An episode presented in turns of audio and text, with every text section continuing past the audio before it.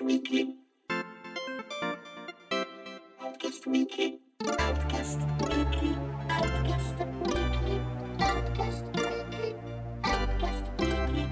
Amiche e amici di Outcast, ben ritrovate e ben ritrovati. Io sono Alessandro De Luca e con me oggi c'è Francesco Tanzillo. Buon pomeriggio e buon carnevale. E oggi siamo qui, è martedì grasso oggi? O È martedì grasso. Giovedì grasso, perché io so- non seguo molto il carnevale. Allora, il giovedì grasso è prima del martedì grasso, quindi oggi è l'ultimo giorno di carnevale? Sì, esatto. Ah, ok, va bene. Quindi domani è il È mercoledì delle giorno di ceneri. carnevale. Domani è il mercoledì delle ceneri. Ok, va bene. Comunque, sì, dicevamo, Infrid, io siamo- quando sono in, in tenuta civile mi vesto così. Questo qua solitamente è l'abbigliamento da università, tranne che gli occhiali li porto in casa per non mettere lenti a contatto. E dato che mi si stavano intorzando agli occhi, ho cambiato la mia politica di utilizzo delle lenti a contatto e di gestione dei podcast. Quindi Comunque, dicevamo, siamo qui per la nuova puntata di Outcast Weekly, il nost- la nostra rubrica settimanale in cui discutiamo di no- delle notizie del mondo videoludico. Eh, scala- abbiamo una scaletta, abbiamo tutto pronto, quindi direi di lanciarci subito a capofitto nell'elenco di... scusate, nell'elenco di, eh, degli argomenti. eh, stavo per dire Scusate, drammi e amenità del mondo videoludico. Sì, infatti, drammi e belle notizie, notizie neutre. Cominciamo col caso Atomic Heart, che è un gioco che esce oggi, se non sbaglio, perché sono uscite le recensioni, però non so se sia uscito oggi o esce domani, vediamo. Sì, Atomic Heart è disponibile ora, vedo su Twitch, è uscito ieri, su- su- il 20 oggi stiamo registrando il 21 febbraio, è uscito ieri il 20 febbraio. Ed è un gioco che E vale la pena dire che di tipo-.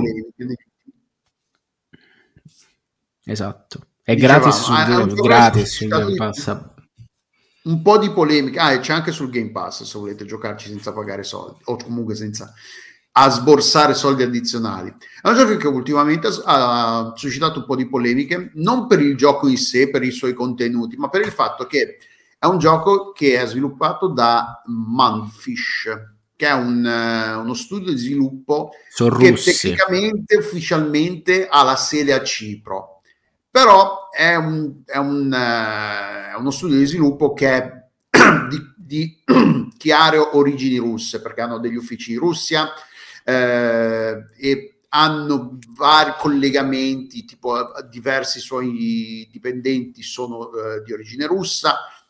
E quindi ovviamente col fatto che la guerra in Ucraina, l'invasione russa de- dell'Ucraina è ancora attualmente in corso e non, sem- non accenna, sembra a voler sme- finire in una, in una maniera pacifica, tutti i prodotti che hanno comunque eh, collegamenti sono di origine russa, il- le forme di espressione artistiche russe, gli sportivi russi, cioè c'è sta- nel- in Occidente a torto o ragione c'è stato c'è questo movimento di eh, boicottaggio, comunque di eh, respingimento di tutto quello che proviene dalla Russia nel, nel tentativo di isolare eh, il, la il paese dal punto di vista finanziario, ma anche dal punto di vista eh, sociale, eh, econom- economico.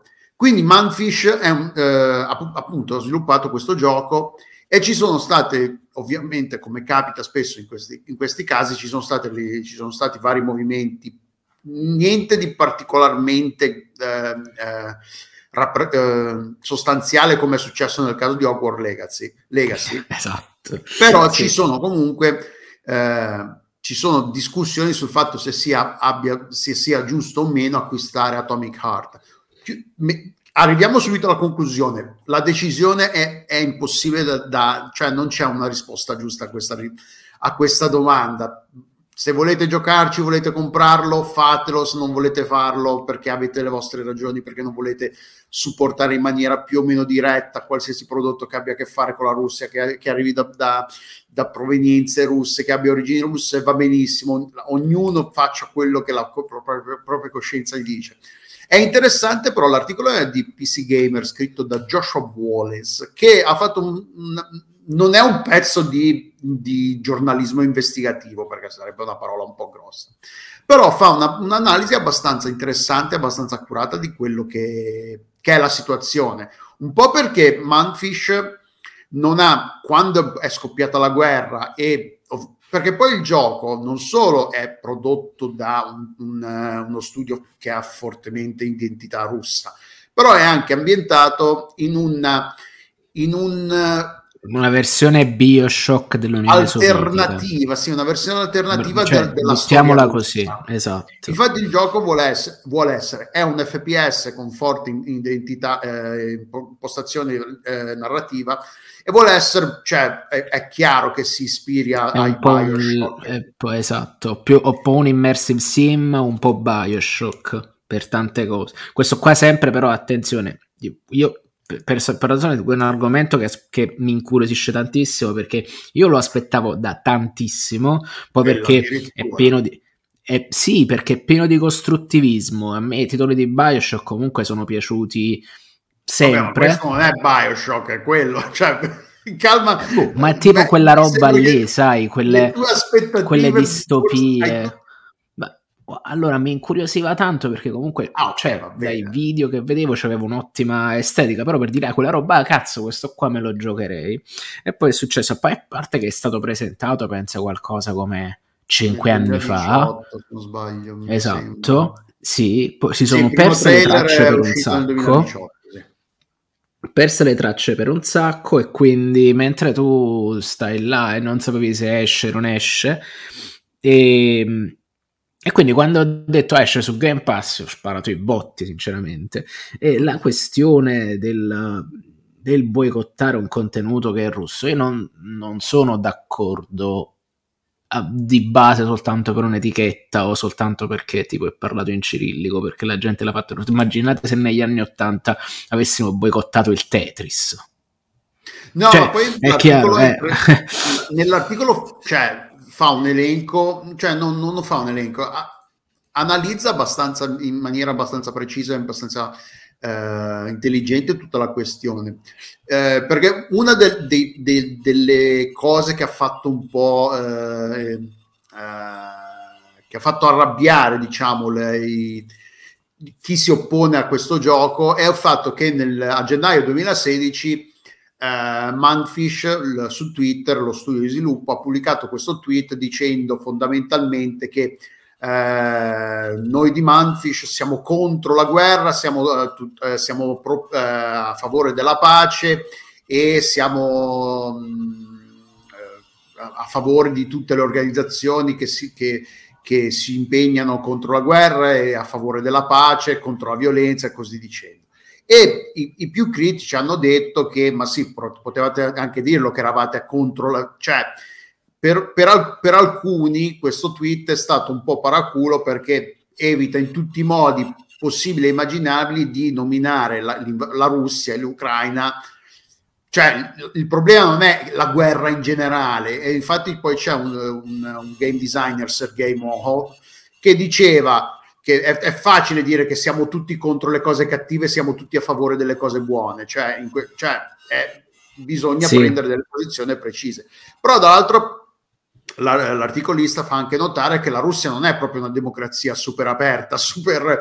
che non è Quindi che prendere- poi c'è tutta sta libertà di parole che Eh, comunque se tu appunto, inizi a dire di roba ti fanno sparire Russia. nella notte in Russia appunto di gente che di- viene arrestata, sono- ci sono minacce di, di arresti, di, di- di impr- imprigionamenti nei campi di lavoro per svariati anni, per chiunque es- esprima posizioni che vanno contro il pensiero comune, diciamo il, pe- il pensiero collettivo dettato dalla- dalla- dal, dal Esatto. governo e da Putin, dalla, dalla figura che è Putin. Eh, quindi questo tweet probabilmente anche perché è facile immaginare che se- anche se questi lavorano a Cipro, probabilmente hanno famiglie, amici ancora che vivono a Rus- in Russia, quindi magari loro personalmente sono al sicuro, anche se non è detto, perché come, come dimostrano la varia, la vari- tutti Navalsky e tutti quelli che sono stati arrestati o uccisi col, eh, col- col- con l'iso- l'isotopo radioattivo eh, fuori dal territorio russo, non è che sei fuori dalla Russia e quindi sei al sicuro. Eh, Quindi è facile anche immaginare che loro abbiano cercato di esprimere in un certo modo la loro posizione contraria alla guerra in Ucraina senza comunque dirlo troppo esplicitamente per evitare ripercussioni o, o problemi, non magari per loro, non per loro fisicamente, ma per tutta la famiglia, perché è facile immaginare che magari, ah vabbè, tu hai scritto sta, sta roba su Twitter e noi ti arrestiamo la madre, o il padre, o la sorella. O, o peggio ancora, tipo, eh. prendono il tuo fratello prendono lo licenziano dal posto statale che c'aveva e non può più trovare lavoro esatto anche, me, anche Quindi... una roba anche meno distopica o meno violenta insomma è proprio cioè, così che funziona Quindi, Quindi cioè, è, è, cioè, da una parte lo capisco che soprattutto perché questo Sergei, Sergei Morov, Mohov è ucraino se non sbaglio mi sembra di capire Ah no, il Twitter tra l'altro non esiste più, quindi, eh, la, quindi... La, è, è privato. No, l'ha messo privato, quindi probabilmente eh. per evitare immagino che sia stato bombardato dai bot per evitare casini, certo. E, um, però, cioè, capisco che chi, ha, chi, è direttamente coinvolto, soprattutto per le persone che, viv- che, hanno, che vivono in Ucraina, che hanno parenti in Ucraina, come ne abbiamo parlato quando abbiamo mostrato quel, quel video eh, di quello studio. Adesso mi ricordo di chi era, chi era lo studio che praticamente che hanno portato via, hanno fatto, sono scappati, se vogliamo, dal, dalla, dalla, dall'Ucraina, però qualcuno è rimasto indietro e quindi c'era questo vlog, qualche puntata, diversi mesi fa ormai.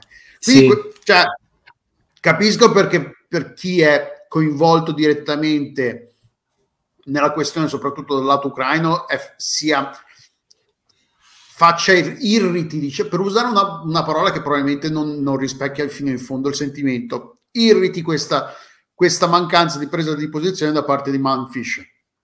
Però mettendosi nei panni di chi magari è contro Putin, contro la guerra, però è comunque di nazionalità russa e comunque ha che, ha, si ritrova a dover a che, a avere a che fare col, con la macchina statale russa, prendere posizioni di un certo tipo ci vuole un gran bel coraggio, cioè non, non tutti ce l'abbiamo, non so se io ce l'avrei per dire, non mi sento in, dire, in grado di dire ah guarda, guarda questi, questi codardi che non dicono che Putin è un guerrafondaio, cioè non lo so se ce l'avrei io questo coraggio, quindi non mi sento neanche in, in nella posizione di criticare duramente la, la, la, la reazione di Manfish. Um, un'altra cosa però più interessante dal punto è il, il, il fatto se, questi, i, i soldi, se tu compri il gioco, i tuoi soldi a chi vanno? Oltre a ovviamente allo studio di sviluppo che è di origini russa, ci sono vari, c'è una parte dell'articolo che dice following the money, che è, una, è un po' la, la, la, il, questo per chi, fa il, per chi segue il film, diciamo, eh, investigativi, che magari soprattutto quando si tratta di cose finanziarie c'è sempre questa cosa del segui soldi. Segui soldi.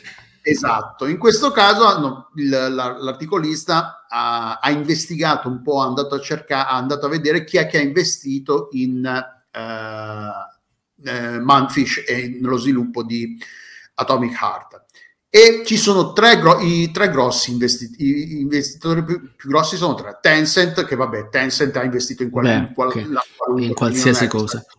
ha investito anche in Autocast non lo sappiamo. E non lo sappiamo probabilmente. Però ce ne sono altri due che sono che sono più interessanti. Uno è Gem Capital e l'altro è Gaijin Ent- Entertainment che sono gli, gli sviluppatori di War Thunder. Tencent vabbè sono cinesi hanno praticamente investimenti in Epic Games, Discord, Ubisoft, Riot Games, eh, eh, eh, tipo Riot Games è di proprietà, se non sbaglio, di Tencent. Se non sbaglio, proprio sì. Esatto. Uh, Gem invece, la, Gem Capital è diversa perché Gem Capital è, è stata fondata da Anatoly Pali, che in passato lavorava come direttore genera- vice direttore generale per, Gaz, per una sussidiaria della Gazprom Gazprom ah. è questo monolite enorme che eh, di, di, di, proprietà statale tecnicamente. Quando, quando dicono insomma gli oligarchi russi, ecco, vuol dire che sono esatto. quelle industrie quella. Uh, uh, di rilevanza strategica per la Russia che vengono date in mano solitamente ai fedelissimi di Putin. Quella è l'oligarca, perché diciamo dalla disgregazione dell'Unione Sovietica che invece accentrava tutte queste cose le varie aziende sono scisse e sono andate in mano a tutti quelli che di volta in volta erano i fedelissimi del presidente. E, mm, e quindi questo Anatoly Pali ha dei, co- dei, collegamenti, forti collegamenti in passato alla macchina statale eh, russa.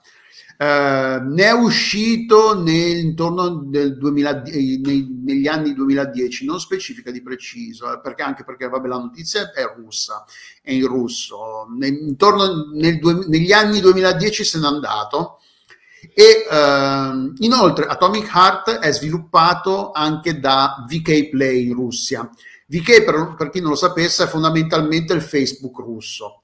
Uh, ah. Ed è, è, è, è VK Play è uh, è gestito da v, Vcontacte, che è una compagnia di social media che appunto che è, la, cioè, fonda- è un po' nel, anche perché se andate su vk.com, a parte eh, l'impostazione grafica è quella di Facebook, è a tutti gli effetti il, il Facebook russo.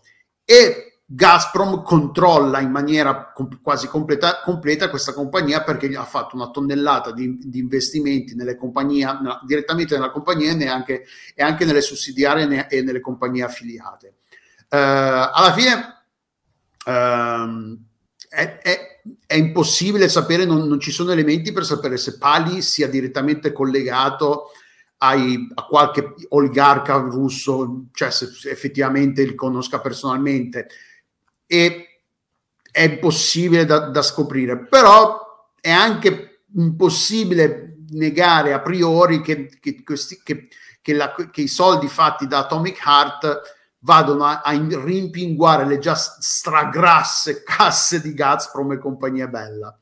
Eh, invece, invece Gaijin Gaijin, la questione di Gaijin è, è, un pochino più chiara perché Gaijin ha sempre avuto queste posizioni un po' pro-Russia, tipo ha, ha, le, ha avuto delle, delle, dei, degli inserti pubblicitari che appa- apparivano in video che erano fatti da gente che era pro- proprio ehm, che era pro-Russia, che pro- pubblicava video ehm, eh, a favore della guerra e compagnia bella. E loro si sono giustificati che, non hanno, che, che Gaijin non ha comprato direttamente questi inserti pubblicitari, non è che ha, ha scelto pubblichiamo la nostra, facciamo uscire le nostre pubblicità durante il video di questo tizio qua, ma le ha fatte genericamente attraverso il sistema di acquisto di eh, YouTube o attraverso compagnie che poi agenzie che si occupano di queste cose qua.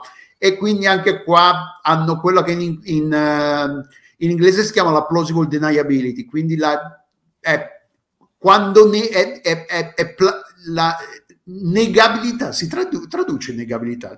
Sì, penso eh, possa essere traducibile. Deniability. Negabilità, esatto, quindi la, è negabilità, quello che in inglese tra, dicono appunto plaus- negabilità plausibile, quindi non, se ti accusano di qualcosa, la, la, la situazione è generica abbastanza che non, non, sei troppo, non sei troppo coinvolto da un lato, ma nemmeno dall'altro, e quindi te la puoi cavare dicendo: eh, ma no, ma guarda che noi non, effettivamente sì, i nostri video sono usciti da quelle cose lì, però non li abbiamo scelti, non abbiamo scelto. Eh, direttamente e volontariamente di pubblicare questi video, video qua. Eh, dall'altro lato, però, c'è, c'è anche il discorso che del, se vogliamo, eh, di quanto sia, eh, cioè di come applichiamo i, i doppi standard in, in, in, queste questioni, perché ok, non compriamo più nulla che arrivi dalla Russia, non compriamo più giochi che arrivino dalla Russia, non compriamo più, non, non compriamo, non compriamo comunque, interagiamo con prodotti artistici, culturali che arrivano dalla Russia, però se applichiamo lo stesso principio a tutte le nazioni, a tutti i paesi che hanno a che fare con la guerra, che fanno azioni illegali, belliche illegali, dovremmo smettere di consumare roba che, che arriva da, dagli Stati Uniti. Cioè, per dire, è, è, è notizia più, piuttosto recente che il, eh, Saudita, l'Arabia Saudita ha investito in Nintendo quindi l'Arabia Saudita col suo cioè non è che abbia proprio che sia questo monumento ai diritti Ma civili tutti allora tutti i giocatori di Genshin Impact dovrebbero passarsi una mano sulla coscienza e dire io sto finanziando la Cina per dirne uno. Ma appunto, ma anche Quindi- ad- adesso che, che l'Arabia Saudita, non mi ricordo quanto ha investito, però adesso la Nintendo è in parte, per- non ha una maggioranza di... Non ha una maggioranza assoluta, quindi comunque, comunque è in parte finanziata dai soldi che arrivano dall'Arabia Saudita. Quindi dobbiamo smettere di comprare eh, i giochi Nintendo. Cioè, viviamo in un mondo in cui dove vai, vai, pesti una merda. Cioè, purtroppo è com- a Genova si dice che il più pulito c'è la rogna. Quindi non, non so se si usa anche dalle vostre parti questo modo di dire. meglio- qua si dice o meglio tenizilla. Puli- il più pulito com'è? Eh, eh, sarebbe Il migliore c'ha le zille, nel senso che non um, c'hai eh, Le cioè la pelle che gli manca, la zilla, Ah, ok. la zilla. E quindi, cioè, viviamo in un mondo in cui dove vai, vai, fai male, a, fai male a qualcuno, comunque non fai bene a qualcuno, le nostre scelte, non viviamo in questo vuoto pneumatico in cui le nostre decisioni, le nostre scelte, le nostre azioni non hanno eh, ri- ripercussioni su nessun altro. Cioè, per dire la famosa frase delle, del battito da- di- delle ali di farfalla che, che c'è, la teoria del caos di, come si chiama? Sì, che viene spiegata in eh, Jurassic Park dal, dal professore, eh, alla fine qualsiasi, sia che non compriamo, sia che compriamo questo gioco, cioè possiamo decidere che Atomic Heart sorpassi il- nel, nel nostro eh, incazza- incazzatometro, se vogliamo, comunque nel nostro il nostro termometro interno che, che- che- con cui decidiamo se una cosa va- meriti i nostri soldi o no, meriti la nostra attenzione o no. Atomic Heart per qualcuno sarà troppo e per altri sarà- non sarà abbastanza. Però è vero che, che- che- decidiamo selettivamente a, cui, eh, a cosa applicare le- le- la nostra indigna, per cosa indignarci. Non ci indigniamo Esatto. allo stesso modo per tutte le cose che probabilmente lo meriterebbero, perché effettivamente se vediamo Call of Duty, per dire, a- Quello- eh, Activision certo. Blizzard ha, ha- ha- Cioè, tra Call of Duty, quelli là, i modelli delle armi, tra l'altro, quelli là sono tutti quanti oggetti su licenza, come quando comprate Gran Turismo, una parte dei vostri proventi va a pagare la licenza delle automobili, le armi di Call of Duty fanno la stessa logica. Esatto, il mi- i mi- il, eh, cioè l'industria militare e l'esercito americano usano i videogiochi come, come mezzo di reclutamento. Eh, ma per dire, per, per- per- per collegarci ai, ai film, eh, Top Gun Maverick è stato girato, scritto con una fortissima influenza e il contatto diretto col, col Pentagono, con le, con le forze armate statu- statunitensi. È a tutti gli effetti un film scritto dal, dal- dall'esercito americano. Però ci è piaciuto un botto e quindi quello va bene se, vogli- se vogliamo. È più facile fare gli incazzosi magari con i giochi che non che sì vabbè questo Che non ci non ci vogliamo giocare esatto. eh, ok va bene però con Top Gun Maverick perché non abbiamo fatto lo stesso cioè giustamente Top Gun Maverick do- ha, ha tutti gli elementi per essere criticato per quello per cui critichiamo Atomic Heart è quello però sì è, un mondo difficile dove Sì. ci Eh, ogni volta diventa sempre più difficile parlare di questa roba. Ed è, ecco, mi fa ridere che poi Atomic Heart è ancora meno controverso di Hogwarts Legacy, probabilmente. Ah sì, nettamente, ma è anche nettamente meno controverso probabilmente di, di come si chiama, il Top Gun Maverick. Top Gun Maverick ci, ci passi sopra perché è un, bel, è un bel film, è divertente, però se vai ad analizzarlo nei suoi, nei, nei suoi elementi, diciamo, propagand- propagandistici, è, è a tutti gli effetti un, un, un film di propaganda militare per il- gli Stati Uniti, per il- la- l'aeronautica statunitense, a tutti gli effetti. Cioè, Sì, cioè, ci per, poss- e per Mave, e per uh, Tom Cruise soprattutto. cioè, quindi alla fine, boh, va bene che ci piaccia Allora- eh, Top Gun Maverick, però è anche giusto rico- riconoscere che i, prob- i prodotti problematici non arrivano solo dalla Russia, non arrivano solo da, virgo- tra da virgolette dai cattivi, dalla Cina. Produ- i, i, prodotti cattivi li produciamo anche noi nel, nel, nell'Ovest, nel, nell'Ovest democratico, nell'Occidente democratico, nell'Occidente illuminato, nell'Occidente libero in cui possiamo le nostre decisioni, siamo liberi di dire quello che vogliamo e pensare quello che esprimere i nostri pensieri senza eh, paura di finire in prigione in un campo di lavoro. Eh, però sì, boh, eh, cioè, torniamo a quello che avevamo detto la, due o tre settimane fa quando abbiamo parlato di Hogwarts Legacy. Hogwarts Legacy.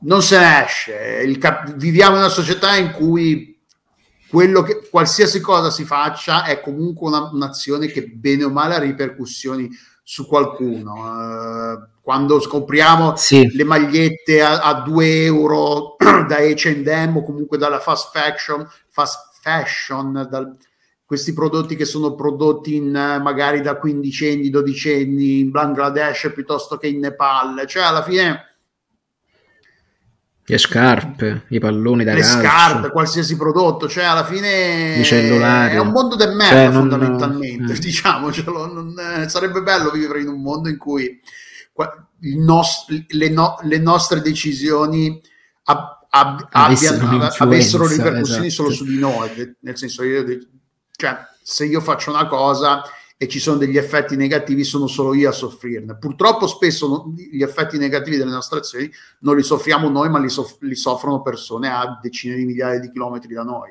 È quello che... Cioè, e in questo caso comunque... sarebbe... Scusa, vai. Esatto, la, doma- la, domanda che sarebbe da porsi è to- quando toccherà che le decisioni che da qualche parte vengono prese da qualcuno ricadranno su di noi. Cioè, questa è la domanda vera che vale la pena le fare. Per quanto riguarda... Eh sì, perché noi siamo dalla parte privi- del privilegio adesso. Prima o poi ci sarà un mondo in cui tra l'altro è un, un po' il mondo che, che, si immagina Atomic Heart, se vogliamo, quello in cui la Russia esatto. non è dalla parte dei cattivi, ma è dalla parte dei buoni, se vogliamo.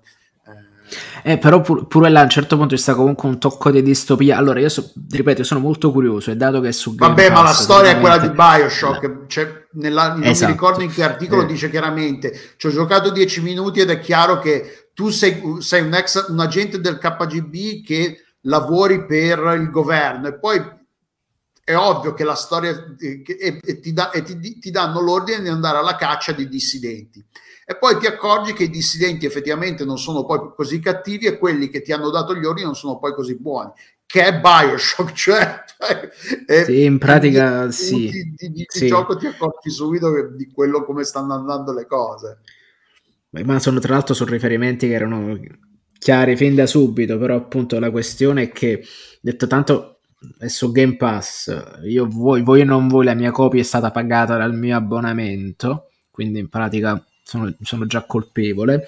E poi, tra l'altro, ci sarebbe da dire appunto la differenza dei russi, i russi gli come diceva Lucio Dalle. In fin dei conti, è Microsoft che ha pagato un prodotto che i soldi vanno alla Russia dentro il, la sua piattaforma, che è la principale. Ah, infatti, di, sì, di perché, perché non cioè, critichiamo boom. Microsoft che ha messo appunto il Atomic Heart sul suo sul Game Pass senza, cioè alla fine eh. neanche Microsoft in questo caso è a, questo punto Microsoft ha finanziato direttamente la Russia, cioè questo è il eh, punto. Esatto, sì. Stessa piattaforma sulla quale tra l'altro c'è Stalker, che invece è ucraino. Eh, ma Stalker è di Co- Cosa sta succedendo? È? No, ma deve uscire il 2 o il 3. ah, Stalker 2, quindi eh, esatto, quindi attenzione, cioè quando prendiamo delle decisioni eh, eh, rendiamoci conto che poi in fin dei conti c'è la povera gente che ne, ne, paga le conseguenze, mentre alla fine stanno là tutti quanti gli altri a mangiare così, a, a ridere e scherzare. Quindi, però, però, qualcuno si sente la coscienza a posto per non aver preso un videogioco. E a te sì, ade- adesso la Russia vedrà la guerra. La, fac- la faccenda di Hogwarts Legacy è più facile perché comunque con Hogwarts Legacy è più hai un, hai un quello che ti, ti, indigna, quello che non ti piace è più chiaro. Eh? J.K. Rowling, le sue posizioni antitrans, eh, antitrans, se vogliamo in quel caso, e ci sono, e, e le, le, sue azioni, le sue parole hanno ripercussioni più dirette, più chiare sulla vita di persone vere e proprie. Nel caso di Atomic Heart la questione è un pochino molto più complicata. Hogwarts Legacy, se vogliamo, è più semplice alla fine Non che sia, non Sì. che sia è, è più se, è più chiaro il, bers- il motivo per cui ci stiamo indignando e il motivo per cui vo- do- vogliamo o non vogliamo comprare Hogwarts Legacy. In questo caso è molto più complicato, è molto meno chiaro le linee, a chi vanno i soldi, chi li fa, chi non li fa, Manfish è pro guerra o no, perché non, ha scritto quel tweet che non dice mai l'Ucraina, non nomina mai l'Ucraina, mai... cioè è molto meno chiaro e distinti i- i- i- la sagoma, i, gli I profili, i, esatto, contorni insomma. della vicenda sono molto più Mhm. offuscati. Hogwarts Legacy invece è molto più facile. J.K. Rowling dice queste cose sulle persone trans. Nel momento in cui tu compri Hogwarts Legacy, più o meno direttamente stai dando soldi a lei e indirettamente supporti le sue posizioni. Cioè, che poi si può di- discutere su quanto stai, dicendo, stai dando il, il tuo supporto alle sue, su- su- su- sue posizioni. Però un po' di soldi glieli stai dando se, se giochi a Hogwarts Legacy se hai comprato Hogwarts Legacy. È in, è in dubbio Sì, sono, diciamo, Cioè, una percentuale del pacchetto di soldi che gli arriva a fine mese dipende anche da quello, che lei magari non lo sa, però... Ma ma anche là è dubito che- controverso. che, che si metta lì a uh, Hogwarts Legacy mi ha fatto fare tot milioni di, di sterline e via dicendo sì. però sì la faccenda di Hogwarts Legacy se vogliamo è più, è più, è più facile da, da decifrare Sì. e da analizzare Cioè, Questo soprattutto è perché tu hai un piano ideologico nebulosa. molto più chiaro su Odverley. Su Atomic Heart inizia a essere appunto nebuloso perché non voglio dire che gli schieramenti non sono chiari, perché per me la persona, cioè quelli che ci hanno torto sono sempre le persone che invadono qualcuno che altrimenti stava là a farsi i cazzi suoi. Prima di tutto, quindi mettiamo anche questo punto su lei. Dall'altra parte, adesso si parla propaganda sovietica. Allora, anche qua sono discorsi complessi. Cioè, noi abbiamo sempre al governo Salvini, che ricordiamo andava girando con le magliette pro Putin fuori al Cremlino. Quindi è, è- è- è tutto va, va- va pesato. Quindi, se non è più propaganda pro Russia questa e l'avete continuata a votare pure in Lombardia a quelli là della Lega Nord, quindi per, fa- per favore, ecco. Eh, Sul contenuto specifico del gioco, oh, non puoi saperlo effettivamente quanto sia propaganda sovietica, manco dire propaganda sovietica è, una, è, una, è un anacronismo, perché Beh, adesso no, il gioco è dire- chiaramente, è chiaramente ispirato a quel periodo storico della Russia, Sì. il fatto dell'Unione Sovietica, sì, questa storia alternativa, cioè sotto quel punto di vista lì sì, è un po' meno, quella parte lì è un po' meno nebulosa, è chiaro. Poi ovvio, è ovvio che dipende quanto è satirico, quanto effettivamente è, è- è a favore, e quanto uno lo coglie poi. eh, esatto, Esatto, quanto quando- mitizza quel periodo mitizza. storico, quanto è, ah, si stava meglio quando si stava peggio, quando c'era US la- l'Unione Sovietica, sì che si stava bene, mica adesso, cioè quando eravamo come- esatto. la madrepatria Russia era, andava dal- da- dall'Ucraina fino a tutte le, tutte le piccole le, le mi- mini repubbliche che si sono distaccate dall'Unione Sovietica nel corso Le degli repubbliche anni. balcani, baltiche anzi. Baltiche, l'Estonia, Lettonia e compagnia bella, ma anche l'Ucraina e compa- tutte queste cose Anche qua. fine. l'Ucraina. Però sì, la faccenda è, è complicata. Alla fine mi spiace se- se- per chi magari sperava di tro- che, gli, che dessimo una risposta e, e sciogliessimo qualche dubbio. Purtroppo no, eh, ognuno deve fare la propria decisione. Tra l'altro la decisione è più facile perché pare che non sia neanche particolarmente un bel gioco, quindi nel mucchio Eh, di roba questo che esce è, è- facile dire ma sai che c'è, Atomic Dire- Heart è pure sì, un problema controver- un gioco controverso, lo lasciamo da parte. E però appunto io penso di essere curioso e quando mi si libererà un po' di spazio sull'hard disk della serie S lo giocherò. Così, bam. Vo- Voglio, far- voglio dare una decisione, voglio dire, prendere posizioni controverse. Come non faccio segreto del fatto che mi è arrivato un codice e sto giocando a Hogwarts Legacy, però mi è stato anche chiesto come eh, direzione editoriale di non parlarne. Così. Quindi, e quindi eh, semplicemente vivo in questo. co- co- come, come sopravvivete ai vostri eh, problemi morali? Eh, scegliendo una soluzione che è, è in una complessa zona grigia. E passiamo al prossimo argomento, che è una cosa un po' bizzarra che è saltata fuori qualche giorno fa. Ehm, a dicembre, eh, Conrad Grind, Grindheim, Grindheim, non so, dipende di dov'è questo qui, perché Tra l'altro il, questo Conrad, c'è il video di questo Conrad. Allora, fondamentalmente, allora, la storia è con Radical Games, è lo sviluppatore del gioco Out, Outbound Ghost, che è, uscito, che è disponibile su Steam. Um, e Conrad Grindham, che è il, probabilmente fondatore, il, non so neanche quanti siano, magari è lui da solo, con Radical Games è lui da solo fondamentalmente ha praticamente rovinato la pagina di Steam eh, del suo gioco, in, in, eh, cioè volontariamente rovinato la pagina di presentazione del, gio- del suo gioco perché eh, ha avuto un, una, varie questioni eh, legali con di, eh, Digerati, che è il, il publisher. Eh, la storia è fondamentalmente che Digerati ehm, ha, ha intanto c'è ovviamente questione di soldi perché Digerati a quanto pare ha eh, subappaltato il gioco, la, le versioni console ad altre compagnie e ha ricevuto in, in cambio dei pagamenti diretti in cash, in contanti. E a quanto pare questi pagamenti, parte di questi pagamenti, secondo quanto sostenuto da Con Radical Games, avrebbero dovuto essere, dovrebbero essere stati passati a con Radical Games perché fanno parte degli accordi dei soldi generati dal gioco. Poi c'è un'altra cosa che, eh, un'altra cosa che, eh, che, ha fatto girare le balle al buon Conrad Grindheim è il fatto che ehm, la, le versioni console del gioco sono uscite in condizioni a quanto pare pessime tra l'altro, a quanto mi sembra di capire, appunto, che, lo, che con Radical Games abbia curato la versione PC del gioco, ma versione, con, le versioni console sono state curate da studi esterni da, dire, con cui lo, con Radical Games non era direttamente in contatto, non era direttamente eh, coinvolta.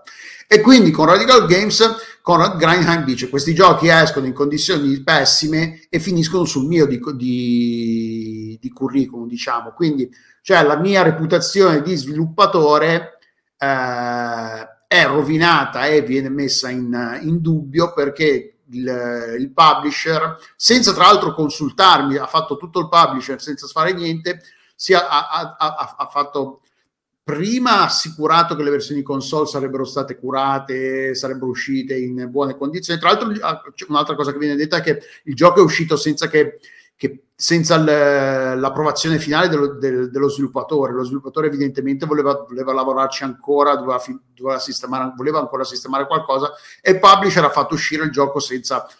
Non so senza dirgli niente, non so se non capisco, non, non riesco a capire se gli ha detto il gioco esce domani, cazzi tuoi, oppure il gioco è uscito e poi ho detto ah il gioco è uscito ieri ecco, però resta il fatto che non, eh, Conrad Grindheim di Conrad Games non aveva dato suo, la sua approvazione per il, per il gioco per la, l'uscita del gioco. Fatto sta che le, le parti ancora, son, stanno ancora litigando la questione non è ancora risolta e eh, eh, con Radical Games, Conrad Grindheim ha fatto quello che ha, ha usato un DMC, DMCA takedown, che è fondamentalmente Digital Millennium, eh, la C non mi ricordo, per, non mi ricordo eh, Copyright Act appunto, che è la legge americana per, che, che, che, copre un po' l'ombrellone sotto cui finiscono tutte le questioni di copyright nel mondo elettronico, online, il DMC takedown succede anche sui video di YouTube per dire se, se noi che è un po' quello che succede a noi tecnicamente quando parliamo magari di facciamo i, i popcorn, facciamo quei trailer in sottofondo, il video, il video del trailer, se facciamo vedere quella roba lì siamo po- potenzialmente punibili da DMCA t- takedown. Quindi per, e la cosa, la cosa bizzarra esatto. è che è lo sviluppatore del gioco che ha fatto la, questa cosa qua sul suo gioco per impedire al, al publisher di continuare a venderlo. La faccenda, a quanto mi sembra di capire, è lontana dall'essersi dall'essere risolta, perché comunque eh, il publisher poi ha fatto causa a, con Radical Games e con Radical Games ha detto che non farà, con, non, non controciterà in tribunale perché non ha il tempo e soldi di farlo fondamentalmente. E intanto si è, si è messo a lavorare su un altro gioco, quindi probabilmente questa roba qua non ha più interesse, la faccenda per per lo sviluppatore. Non dico che è chiusa, però non ci vuole più lavorare, si è messo a lavorare su, su dell'altro, ha anche aperto una pagina, pagina, Kickstarter per il nuovo gioco. E i più cinici potrebbero dire, ma è tutta una mossa pubblicitaria per, per, per promuovere il nuovo gioco. Che può darsi, eh, al giorno d'oggi non, non, non mi sento in, in, grado di dire non ci che... stupiamo di niente. Non ci, stupire, non ci si può stupire più di nulla al giorno d'oggi però è interessante appunto per tipo Outbound esatto. Ghost non è più presente su GOG.com, non è più su Steam se non riesco, se non ricordo male, però è, è ancora su Epic Game Store.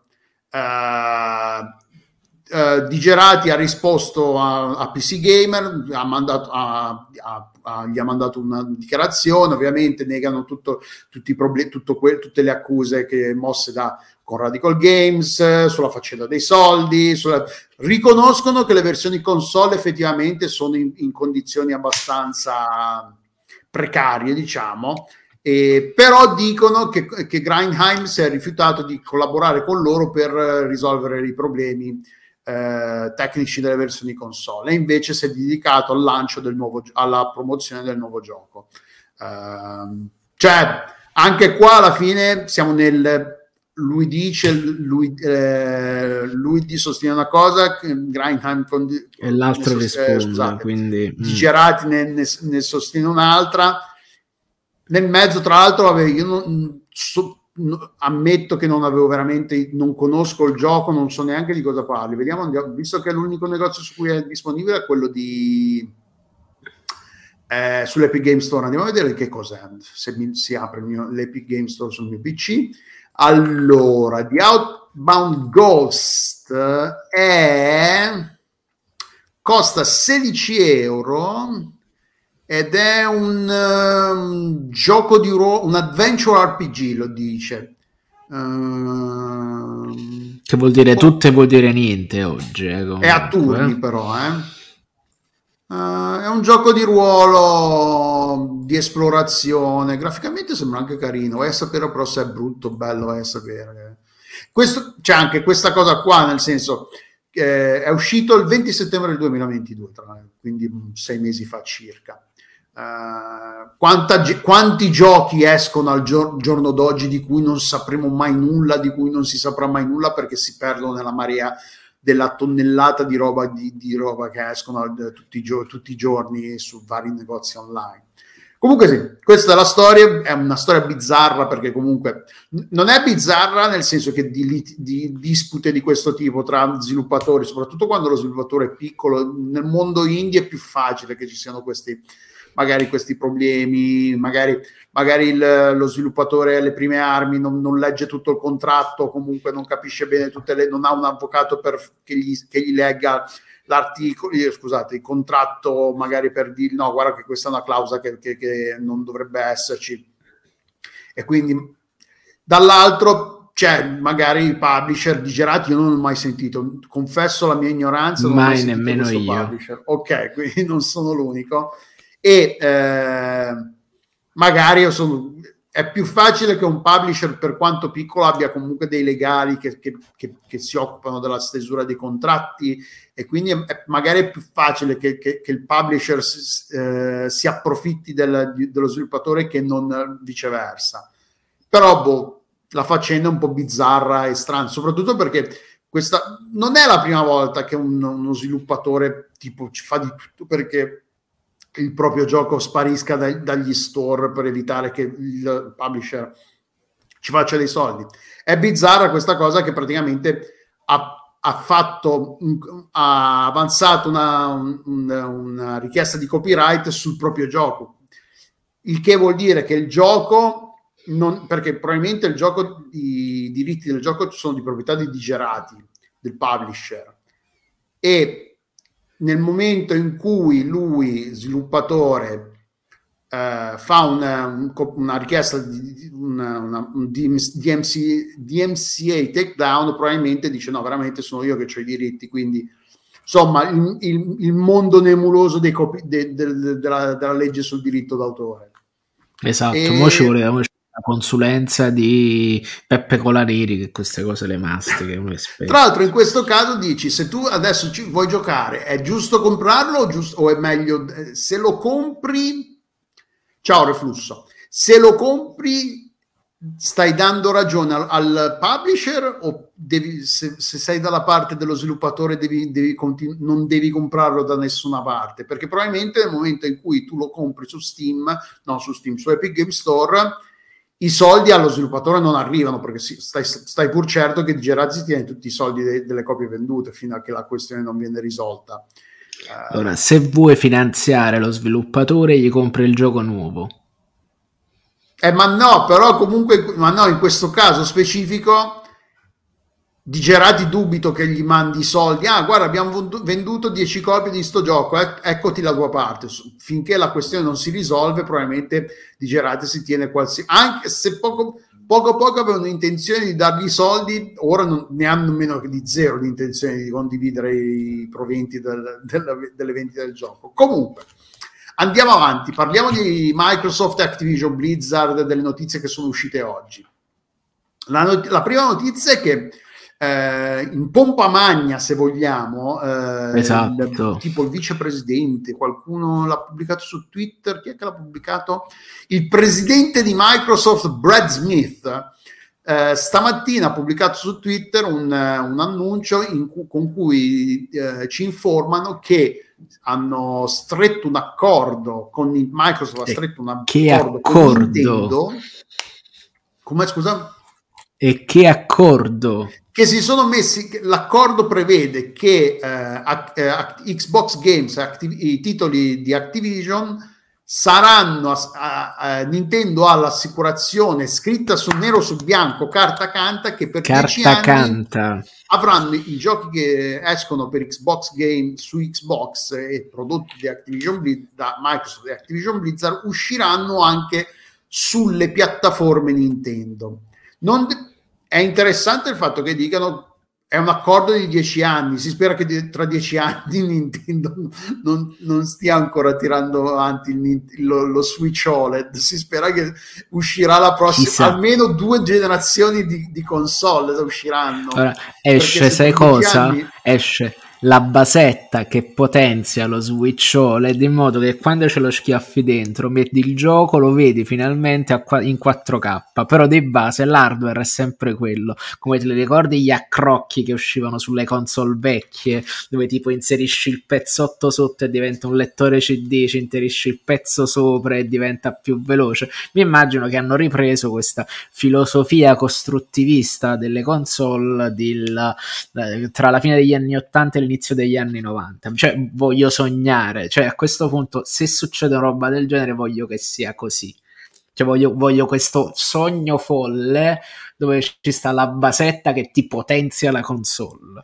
Eh, no, non esiste quella cosa lì. Comunque, non, e non esisterà. Comunque, eh, la notizia appunto che titoli Xbox e i titoli Activision Blizzard in caso vada, vada in porto la fusione, l'acquisizione di, di, Activision Blizzard da parte di Microsoft, i giochi usciranno anche sulle console, sulle piattaforme Nintendo, senza specificare, perché ora sappiamo che c'è il Nintendo Switch OLED, si spera che, come dicevamo, tra dieci anni ci sia qualcosa, qualcos'altro di un pochino, di quantomeno un pochino più potente, perché ormai anche i telefoni ormai sono quasi più potenti eh, sono quasi certo che il mio potrebbe essere più potente della eh, esatto. sì. eh, è interessante che l'annuncio sia stato fatto oggi perché mentre stiamo parlando eh, Microsoft si sta svolgendo una sessione a, a porte chiuse a, Bru- a Bruxelles tra Microsoft e la Commissione europea che stanno appunto discutendo eh, la faccenda dell'acquisizione di Activision Blizzard da parte di Microsoft e ovviamente Microsoft sta cercando in tutti i modi di mostrare alla Commissione europea che nonostante questa, acquisizione aumenterebbe in maniera considerevole la, la percentuale di mercato loro, esatto. occupata da Microsoft controllata esatto. controllata da Microsoft Microsoft sta cercando, di dimostrare, sta cercando di dimostrare in tutti i modi che non abuserebbe di questa sua posizione più o meno dominante sul mercato ma che ha tutto l'interesse e la volontà di eh, di mantenere più che altro condividere i propri beni, esatto. i, i, propri giochi con il resto del Beh, è incredibile. del, alla fine con queste chiare di luna sono proprio gli americani che ti fanno i discorsi comunisti anzi socialisti la, ri- la ripartizione dei mezzi produttivi diventa la ripartizione dei, delle piattaforme dell'intrattenimento videoludico eh. Eh, questo accordo, tra l'altro, è questo accordo firmato tra Nintendo e Xbox Games Microsoft. È lo stesso accordo che Microsoft aveva proposto tempo addietro, qual- diverso, qualche mese fa, a Sony, per il, che gli, Xbox aveva detto, guarda, Sony, Uh, signor Sony o signora Sony, ti se firmate qua, ti, vi, assicuriamo che per dieci anni i nostri giochi usciranno sulle vostre console. E Sony ha, ha, ha rifiutato segnatamente dicendo: eh, ma è uno scandalo, solo dieci anni, e eh, poi il futuro dei videogiochi, il futuro dei noi siamo preoccupati per il del bene dei nostri giocatori, sai, le solite balle queste. This is for e, the player. This is for the player e compagnia bella. Quindi alla fine eh, cioè, alla fine Nintendo ha deciso di credere alle promesse di Microsoft, eh, mentre Sony ha detto di no a questo accordo. Eh, la decisione finale del, della Commissione europea è, è, la scadenza è ad aprile, non mi ricordo di, bene di preciso, però tra un paio di mesi circa dovremmo, si dovrebbe avere una decisione finale sulla, sulla questione da parte de, degli stati, eh, della Commissione europea. Negli Stati Uniti, in ta- invece, eh, c'è stata altra notizia di oggi, il presidente della, del CWA, che è il Communication Workers of America, che è il sindacato, l'ombrellone sindacato eh, a cui fanno riferimento poi tutti i mini sindacati che si formano nell'industria videoludica, il presidente Chris Shelton ha, ha fatto una dichiarazione dicendo, eh, in cui dice che, cioè, in cui invita, in cui si auspica che la Commissione europea approvi la, la fusione, l'acquisizione di Microsoft, eh, di Activision Blizzard da parte di Microsoft, perché secondo lui eh, avrebbe degli effetti benefici eh, positivi sul, lavoro, eh, sul mercato del lavoro. Che in, in, in, cioè, tornando al tuo discorso sul appunto che Microsoft lavoro, fa i discorsi sì. comunisti Questa allora, è cosa... sul, lo diciamo sempre, sulla questione del mercato del lavoro, quello dice tu fai il gioco, tu comunque il fatto che le spese che hai fatto per ottenere, per fare questo gioco sono comunque garantite dal fatto che il tuo gioco esce sulla piattaforma e quindi non ci vai in perdita. Che il discorso abbiamo fatto molto spesso e che sembra effettivamente essere una delle cose che anche dalle parole degli sviluppatori torna spesso. Quindi il punto è sul mercato del lavoro sicuramente... No, ma aspetta, quello che dice Chris Shelton fondamentalmente è Activision Blizzard è talmente una merda in, come si comporta con i lavoratori, con le sue, con le sue politiche anti, antisindacali, con, le, con tutto quello che Activision... Poi ne parleremo tra, nel, finita questa notizia ci, ci sarà l'angolo della gente di merda che si aprirà con l'ultima con l'ultima, con l'ultima uscita di Activision Blizzard, che, che, che è succe- l'ultima cosa che è successa in Activision Blizzard. Quindi Chris Shelton fondamentalmente sta dicendo peggio di Activision Blizzard Microsoft non può essere. Quindi qualsiasi cambiamento apportato all'interno della struttura di Activision Blizzard, la struttura organizzativa, la sostituzione della leadership, la sostituzione delle teste che prendono le decisioni all'interno di Activision Blizzard, peggio di così non può andare. Quindi noi cioè Chris Shelton, in quanto diciamo nella figura di rappresentante dei lavoratori, in quanto presidente del, del sindacato del, del, settore delle comunicazioni, diciamo, ne, de, negli Stati Uniti, dice non lo dice chiaramente, ma dice fondamentalmente la, la situazione in Activision Blizzard è talmente drammatica che un qualsiasi cambiamento può essere solo un, anche un cambiamento positivo per i lavoratori. Quindi lui questa è la sua posizione, ma non che perché, tra l'altro va, va ammesso, va riconosciuto che Microsoft a giugno del 2022 ha firmato una, un accordo col, col, col suddetto sindacato, con il CWA, CWA in cui sì. si eh, promette di essere neutrale sulla questione dei sindacati, che non influenzerà né in maniera positiva né in maniera negativa la decisione dei propri dipendenti di formare o meno sindacati nei, nei, nei, nelle, varie, nelle vari uffici sparsi per il mondo che è un impegno che Activision Blizzard non ha mai fatto, anzi si impegna in tutti i modi attivamente per impedire che la formazione dei sindacati. A sconsigliare la formazione dei sindacati. No, no, ma, ma, ma, ma magari fosse solo sconsigliare, si attiva proprio in maniera diretta e eh, deliberata contro la formazione dei sindacati in tutti i modi possibili. Cioè ci manca solo che, che, che, che che, che ti richiami dentro i, i, i Teamsters, quelli di, che andavano a, a picchiare i...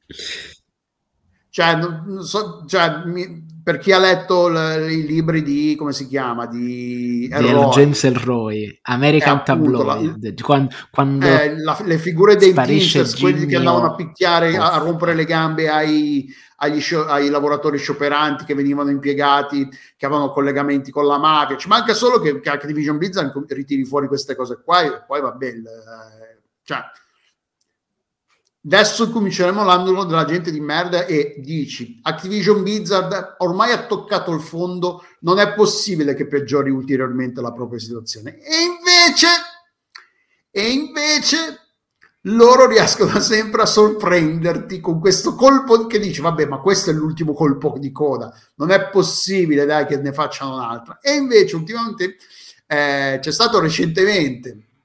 Allora intanto iniziamo la prima notizia è che la notizia del 14 febbraio quindi esattamente, esattamente una settimana fa.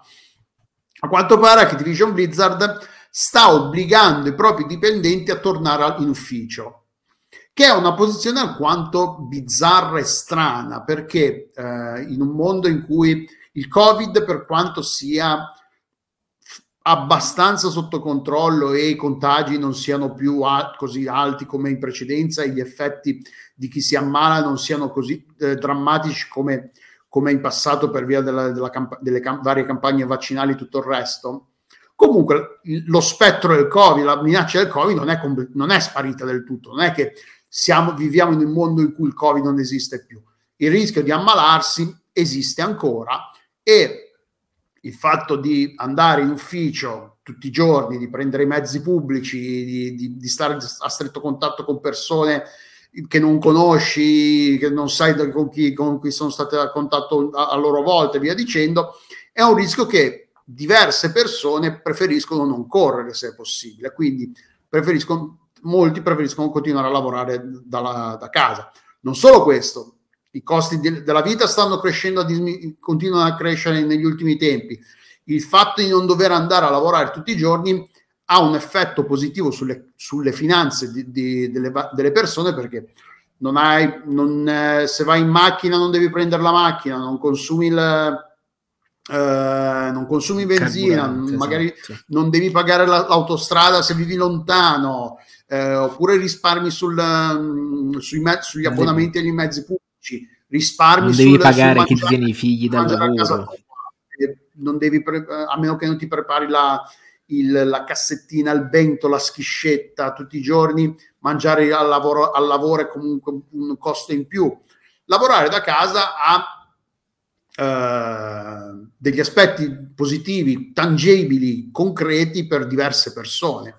E il fatto che Activision Blizzard voglia obbligare appunto i propri dipendenti a tornare a lavorare in ufficio è una posizione estremamente eh, bizzarra e strana, soprattutto per dire Microsoft, Microsoft o, mh, mm, eh, offre la possibilità di scelta a, a, tutti. Volete venire in ufficio? Venite in ufficio, non volete venire in ufficio, non venite in ufficio.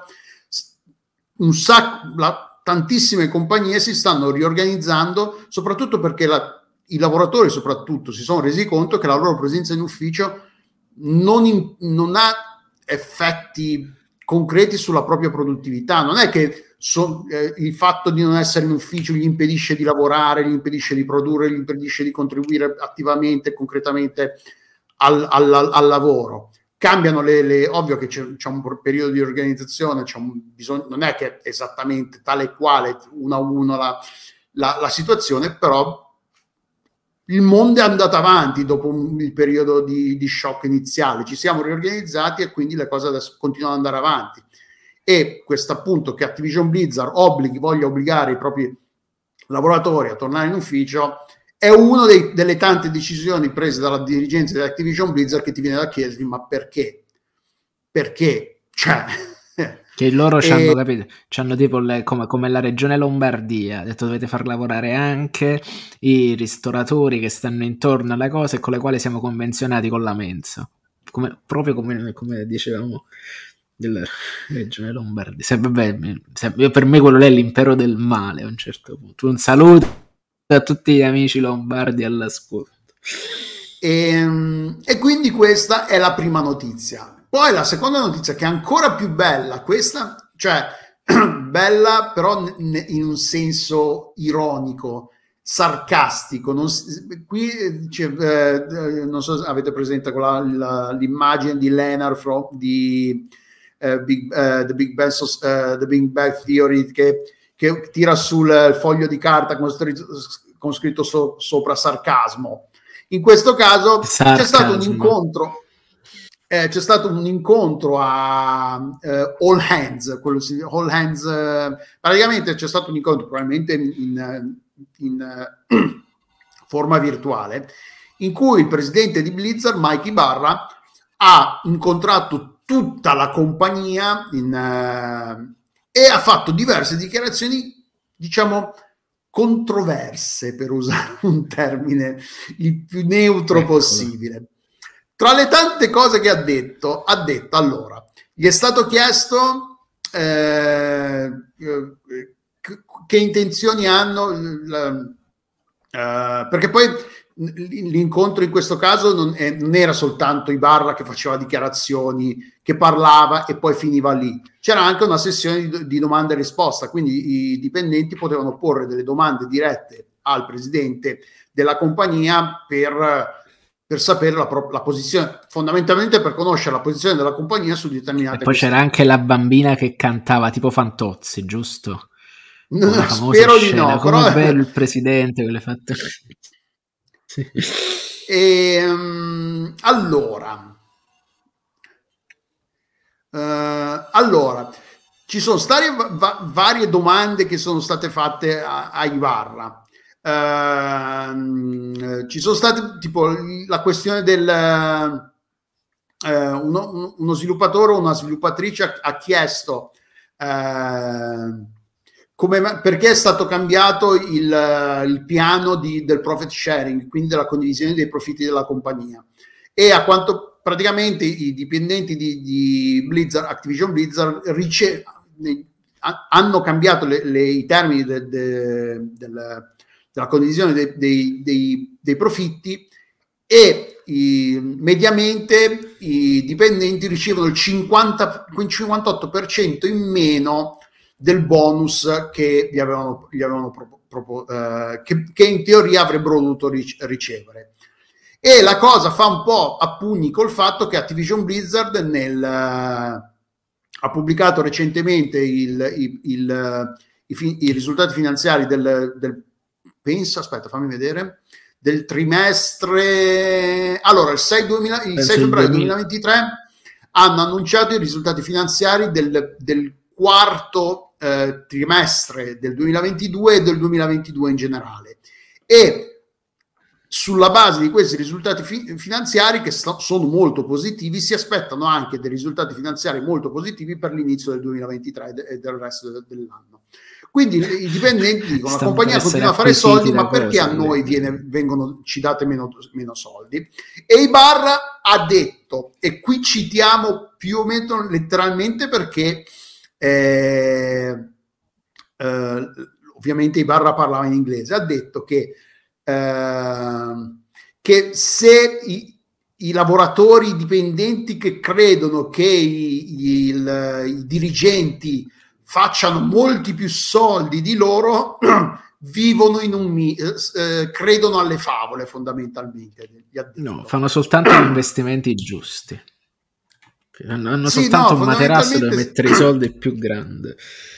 No, ma ci manca- mancava solo anche che dicesse ah, no- che lavorano molto più duramente e quindi si meritano anche più soldi. Cioè, fondamentalmente ha detto ai dipendenti, voi che credete che i, dipen- che i dirigenti facciano molti più soldi di voi, credete nelle favole. Che tipo un, un tester un tester di dello studio di Santa Monica fa tra le 14 e le- e fai tra i 14 e i 26 dollari all'ora. Facciamo, che, facciamo 26 dollari all'ora, 8 ore al giorno per 40 ore alla settimana, 40 ore, facciamo un calcolo a, a- a occhio, 26 dollari per 40 sono 1040 dollari eh, alla settimana. 1040 dollari, eh, ah no, scusa, facciamo, eh, c- c- c- facciamo 26 dollari all- all'ora per 8 sono 200, quindi fanno 200, circa 200 dollari al, al giorno, pre-tasse. Facciamo 20 giorni lavorativi, quindi faranno 4.000 dollari al, al, eh, al mese pre-tasse. Non ho idea di quanto siano le tasse in- negli Stati Uniti, però si porta, facciamo che facciano 4.000 dollari al mese, per 12 sono 48.000 dollari all'anno pre-tasse. Un chief of staff, quindi un dirigente della una posizione di, dirigenziale negli stati, in Activision Blizzard fa minimo fa eh, is upwards. Cosa vuol dire upwards in questo caso? Eh, penso ai Eh. benefici, forse. No, no, eh, parte parte da 270 mila dollari all'anno. Ok.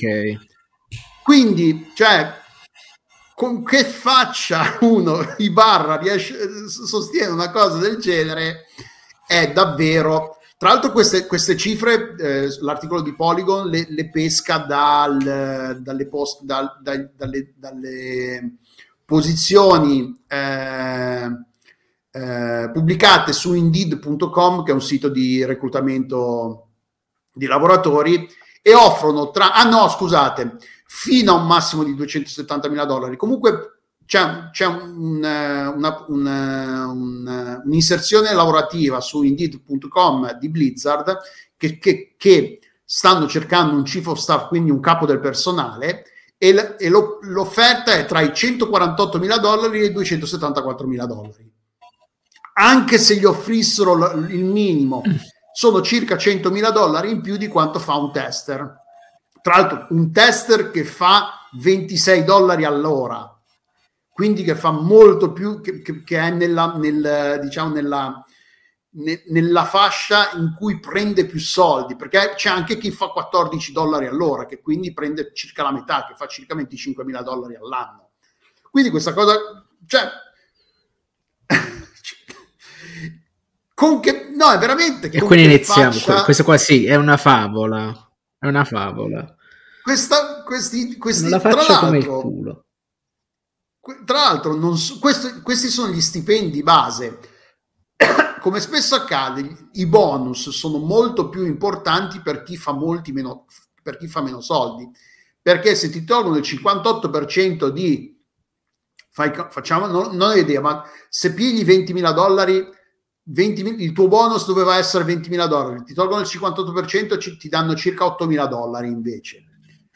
Cioè, e da 8.000 a 20.000 dollari fa una differenza enorme, ma se tu hai 200.000 dollari e ti tolgono 80.000 dollari, ok che sono sempre il 58% in meno, però è comunque 80.000 dollari per dire, è quello, prendi mo- percent- la percentuale è molto più importante per chi prende molto meno ed è il, per- il discorso della, della tassazione flat che, era, che, che, che viene che veniva, eh, era tra le promesse elettorali della destra alle ultime in, in, uh, elezioni.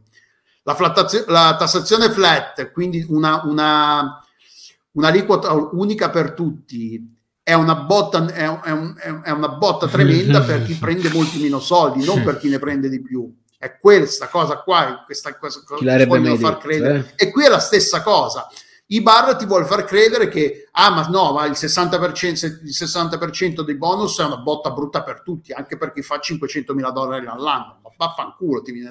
E i lavoratori giustamente Beh, dicono, ma che cazzo no, stai dicendo? Non è proprio così. non è proprio così.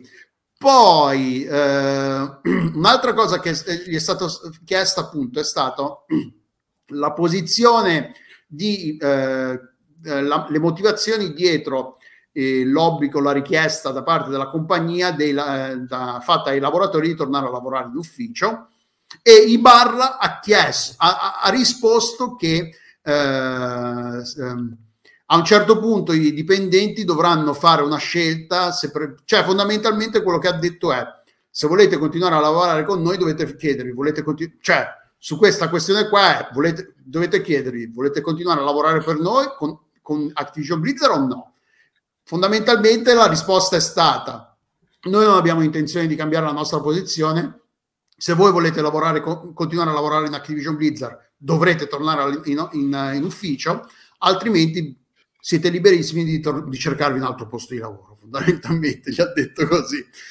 Fa schifo, fa veramente schifo. E questa proprio sensazione poi, di disgusto cos- agli angoli della bocca. Uh, poi cos'altro ha detto? Scusate. Ah, un'altra cosa ha detto che uh, quando parla, ha, parlato un po' del, dei reparti QA e del supporto del, del reparto QA, che sono i, i, il reparto che si occupa del testing dei, dei videogiochi, e il supporto clienti. E Ibarra ha detto che, non li, che ha detto quelle discipline non sono considerati dei ruoli a lungo termine. Il che ti viene da pensare, se sei una persona che lavora in quei reparti, non è una bella cosa sentirsi, sentirsi dire dal, dal, dalla, dal rappresentante della compagnia che la compagnia non considera il tuo ruolo come un ruolo a lungo termine.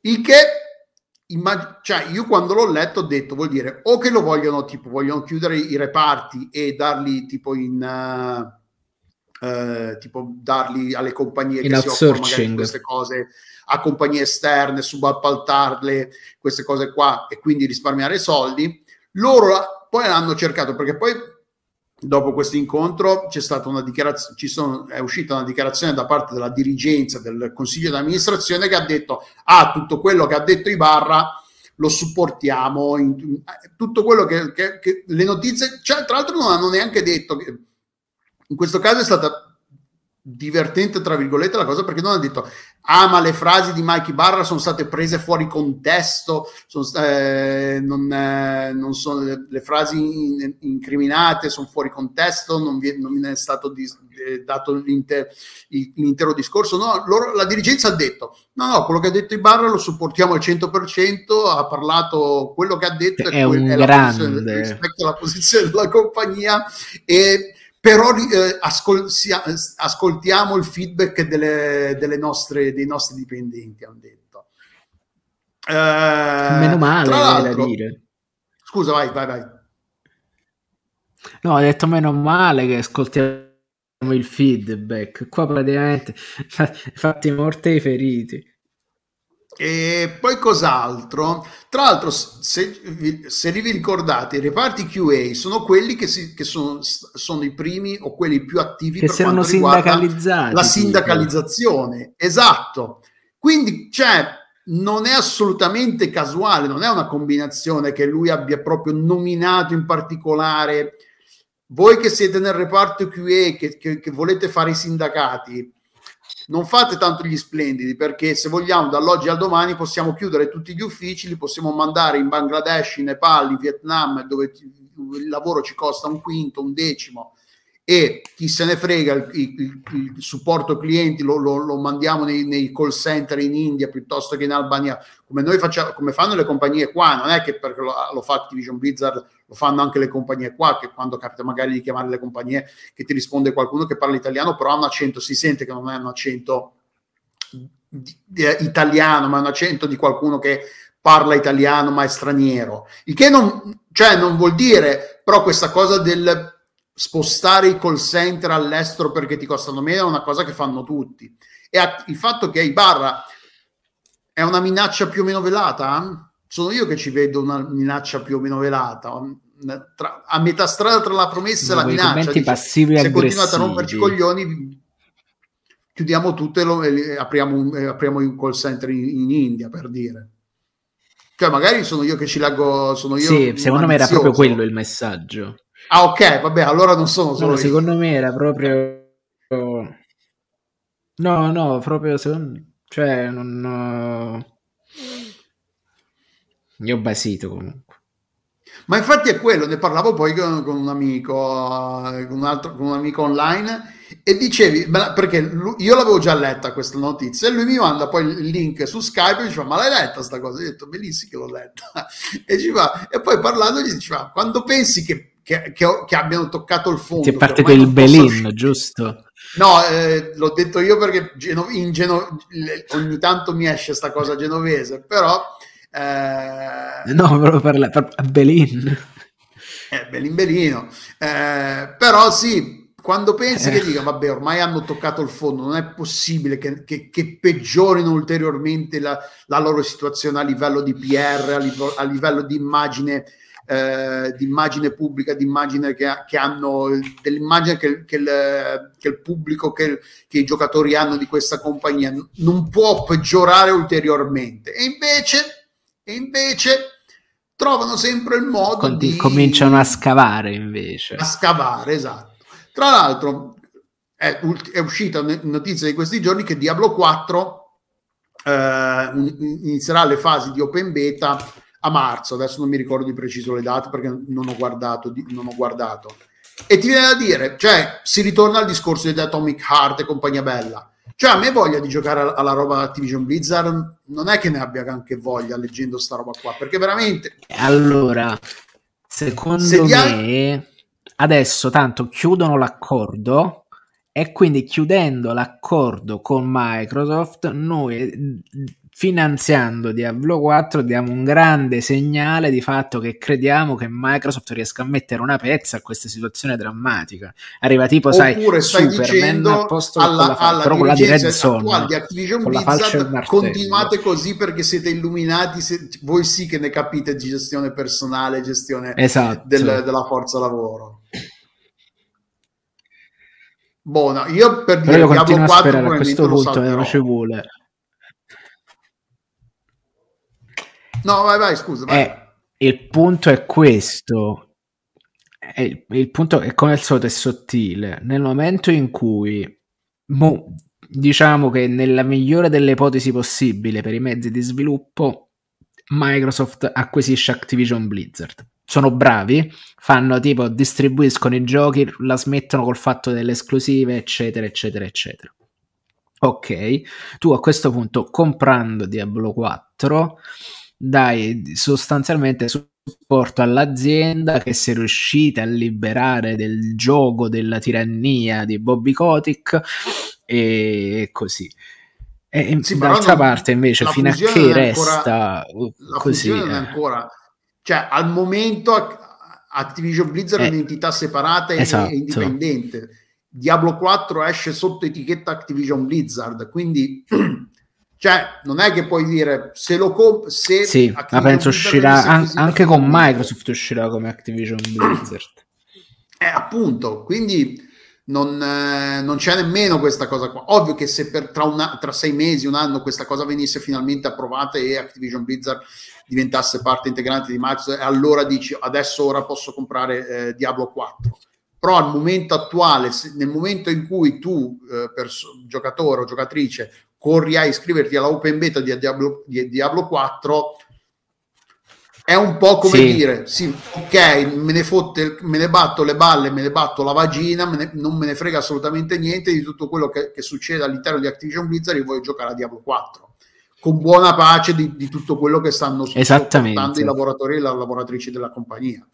Eh, anche in questo caso esatto. si ritorna alla faccenda che decisione fai, che decisione non fai. Perché poi alla fine la dirigenza, quelli della dirigenza sono quelli comunque che cadono in piedi, perché Bobby Kotick perde la, tra virgolette, diciamo, Bobby Kotick viene rimosso dalla posizione di amministratore delegato della compagnia. Bobby Kotick viene ri, ri, ri, eh, riassunto nella stessa posizione o come consulente esterno da un'altra corporazione che gli darà altri tanti soldi.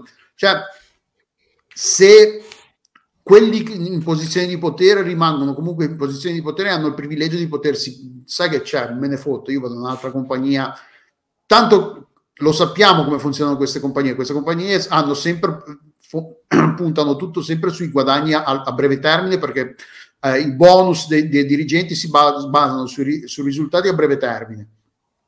E loro fanno i soldi, prendono i soldi e poi scappano alla fine, fanno un, fanno un salto da un consiglio di, di amministrazione all'altro perché tanto la, loro l'importante è continuare a fare soldi in quel modo lì. Quelli che, che rimangono col cerino in mano come si dice, sono i lavoratori dipendenti che non si possono permettere di... Sono quelli del Q&A. Eh, scusa, eh, stai laggando a bot, ripeti? Notato, uh, probabilmente quelli che restano col cerone in mano sono quelli del Q&A che sono sacrificati del, del supporto diciamo cliente del, del, QA, esatto, sono loro, esatto.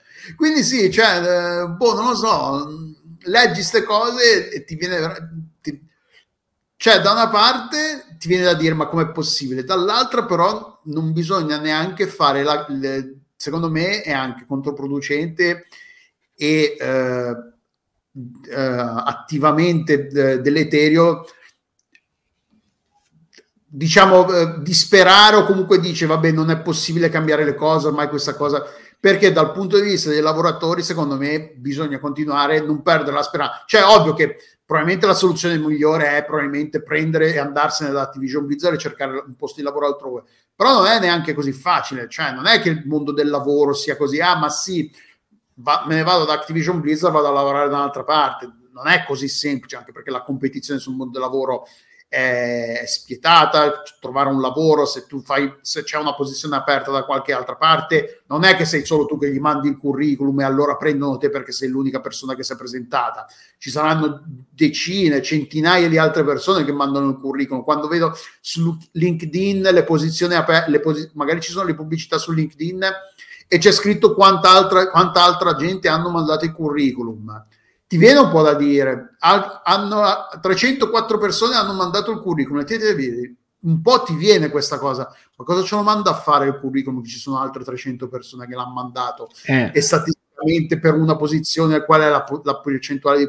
Cioè, ovvio che se non lo mandi la, posizione, la, percento, la, la possibilità che ti assumano è dello 0%, se lo mandi è quantomeno 1 su 300, che è meglio di 0 su 300, quindi tecnicamente non perdi nulla a mandare il curriculum, però è un po', è anche, è anche un po', eh, cioè, il morale non aiuta, per il morale non aiuta sapere che se stai cercando lavoro, comunque stai, vuoi mandare curriculum in giro, c'è, altrettan- c'è un tantissima altra, perso- altra gente, altre persone nella tua stessa posizione e la competizione del mondo del lavoro è, comple- è, è, è spietata, c'è un sacco di gente che sta cercando lavoro. Eh, quindi sì, dire eh, vabbè, non, se non ti piace lavorare in Activision Blizzard, prendi e cerca, dai il dimissione e vai a lavorare da un'altra parte. Non tutti possono permettersi di farlo. C'è chi arriva dall'estero, c'è chi arriva da, da un altro posto de, de, degli Stati Uniti, se magari si è trasferito a, a Irvine in California o, ne, o, nelle vicinanze, quindi che cazzo fai? Ti ritrasferisci? Cioè, per un dirigente che fa 500 mila dollari all'anno è molto più semplice questa cosa qua smetti di lavorare, ti puoi permettere di rimanere senza lavoro per mesi o anni. Un lavoratore che fa 40 mila dollari all'anno pre-tasse non si può permettere questo lusso. Eh, quindi sì, Activision Blizzard continua esatto. a fare quello che, fatto, che continua a fare da boh, ormai ho perso il conto degli anni. Da quant'è che continua a fare? 10 anni, 15? Quant'è che continua?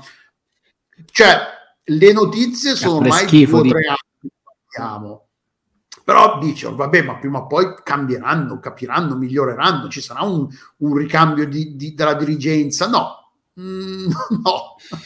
Tra l'altro Mikey Barra è, arriva da Microsoft, è un ex Microsoft, eh, ho scoperto. Non, però non so se, se, è uno di quelli che è stato invitato ad andarsene o se pure... Comunque sì.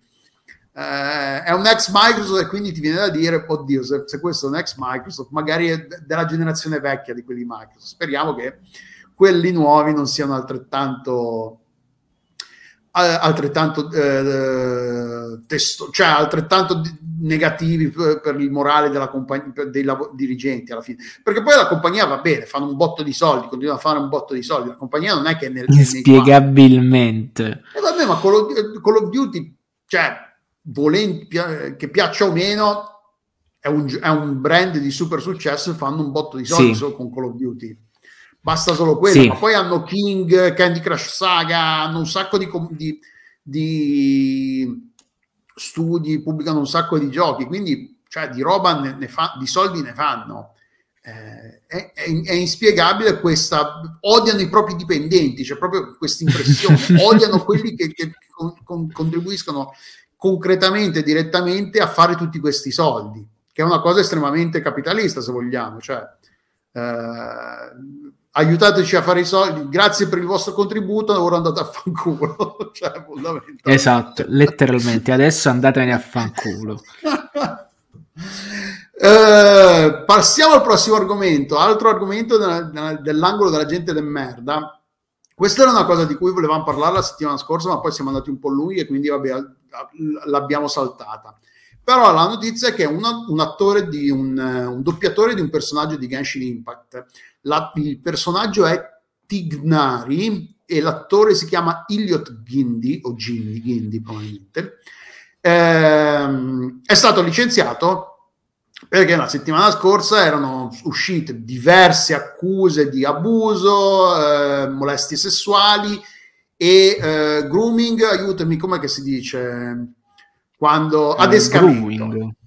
A, a, eh, adescamento, adescamento è un po' più complesso il grooming. È così. grooming perché il grooming è proprio questa pratica eh, eh, cioè è proprio complesso. Allora andate a guardare Tar per capire cos'è il grooming. Cioè che lì è proprio esplicitato, perché poi altrimenti inizia a essere veramente molto... Comunque ter... non c'è una traduzione letterale secondo me in italiano. Quella che ci si avvicina perché l'adescamento è la, è la cosa iniziale però poi non è solamente il fatto che adeschi un minore, è anche questa cosa che continui a lavorare sul minore, sul fatto che continui a, a queste pratiche. E, e poi comunque non c'è, c'è l'adescamento l'adescamento può essere anche una questione legata banalmente occasionale, mentre invece il grooming è sistemico ed è legato anche molto al mondo del lavoro e dove tu ti avvantaggi la tua posizione di uh, superiore rispetto al fatto che poi ti avvicini a questa a, Uh, allora non è manco in realtà il minorenne, la minorenne, ma è proprio legato anche Posi- al fatto che tu sei il sottoposto. Sì. Esatto. E in questo cioè caso è ti avvantaggi del sottoposto. L'attore, il doppiatore ha approfittato della sua posizione di, diciamo, di fama, di, di importanza nel mondo del videogioco per avere rapporti. Non so, adesso non so se, se, se, è limitato a robe, eh, se le ha incontrate di persona o no, se si è limitato a messaggi online. Comunque ha incominciato a, a, intratte, a intrattenere, ad avere relazioni con delle fan e in questo caso, appunto, eh, è saltato fuori che alcune di queste fan erano minori quando hanno, inizi- hanno iniziato a chiacchierare con questa persona, poi vabbè la- le cose sono andate avanti, poi lui ha incominciato, quando poi la, tra le cose che ha, che ha fatto, tipo minacciava di, eh, ha minacciato di suicidarsi quando qualcuno gli ha de- una, una, di queste persone gli ha detto che avrebbe, par- avrebbe rivelato, avrebbe reso pubblica la cosa, e, ah no, se lo fai io mi suiciderò, che è una, una, una tattica di manipolazione psicologica estremamente, ver- cioè vergognosa e estremamente... Eh, eh, oh, mi manca il termine, cioè che funziona, ha un impatto forte sulle persone, soprattutto, cioè voglio dire, se, tu, se, se qualcuno se fai questa cosa mi suicidio, cioè è una bella responsabilità che decidi di prenderti se, se, se fai questa cosa qua, perché non sai mai, ok, ma è una cazzata, ma metti che lo fa per davvero, sta cosa, cioè il rischio di, non, vuoi, non so se vuoi, c'è un ricatto morale, bravo, eh, bravo Infred. No, non so nella posizione, soprattutto perché questa persona è un adulto e aveva a che fare con persone più giovani, quindi più vulnerabili, meno esperte, meno mature e anche partiva da una posizione appunto di potere, come diceva Francesco prima, perché appunto era è fa- lui è l'attore, quindi loro sono delle sue fan, c'è, sempre, c'è questa, già inizialmente c'è questa posizione di differenza di potere nella relazione, che è un po' quello, se, se avevate seguito di, di Expanse, l'attore che faceva Alex era stato licenziato drasticamente senza, tro- senza troppe cerimo- cerimonie eh, perché appunto lui faceva la stessa cosa aveva fatto la stessa cosa con diverse eh, fan alle varie convention compagnia bella ma a quanto pare si comportava anche con delle colleghe comportava male anche con delle colleghe in passato. Eh, e questo è lo stesso comportamento soltanto che in questo caso è un po' più piccola la cosa perché Genshin Impact, cioè il mondo dei doppiatori, non so quanto sia famoso questo per questa persona qua.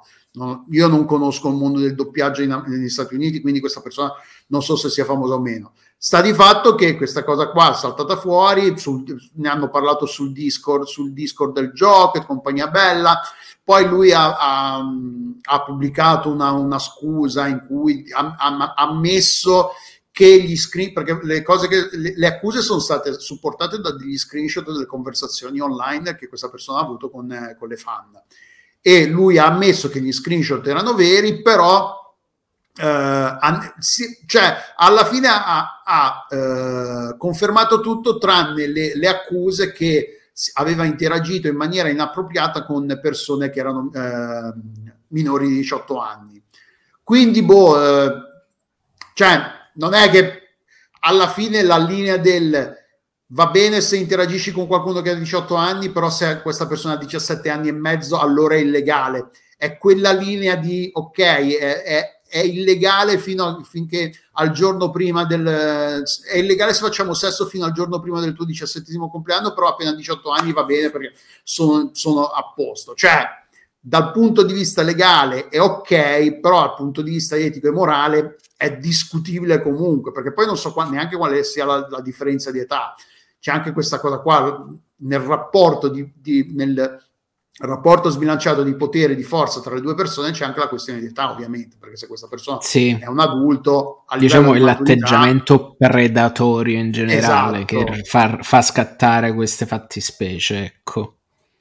E quindi questa persona, eh, questo Elliot Gindi è stato licenziato, eh, il, pers- il, suo personaggio verrà doppiato da un altro, da un nuovo attore nei prossimi aggiornamenti e nei prossimi aggiornamenti ridoppieranno anche le, tutte le battute che il suo personaggio aveva, quindi rimuoveranno completamente le sue, la sua presenza dal gioco.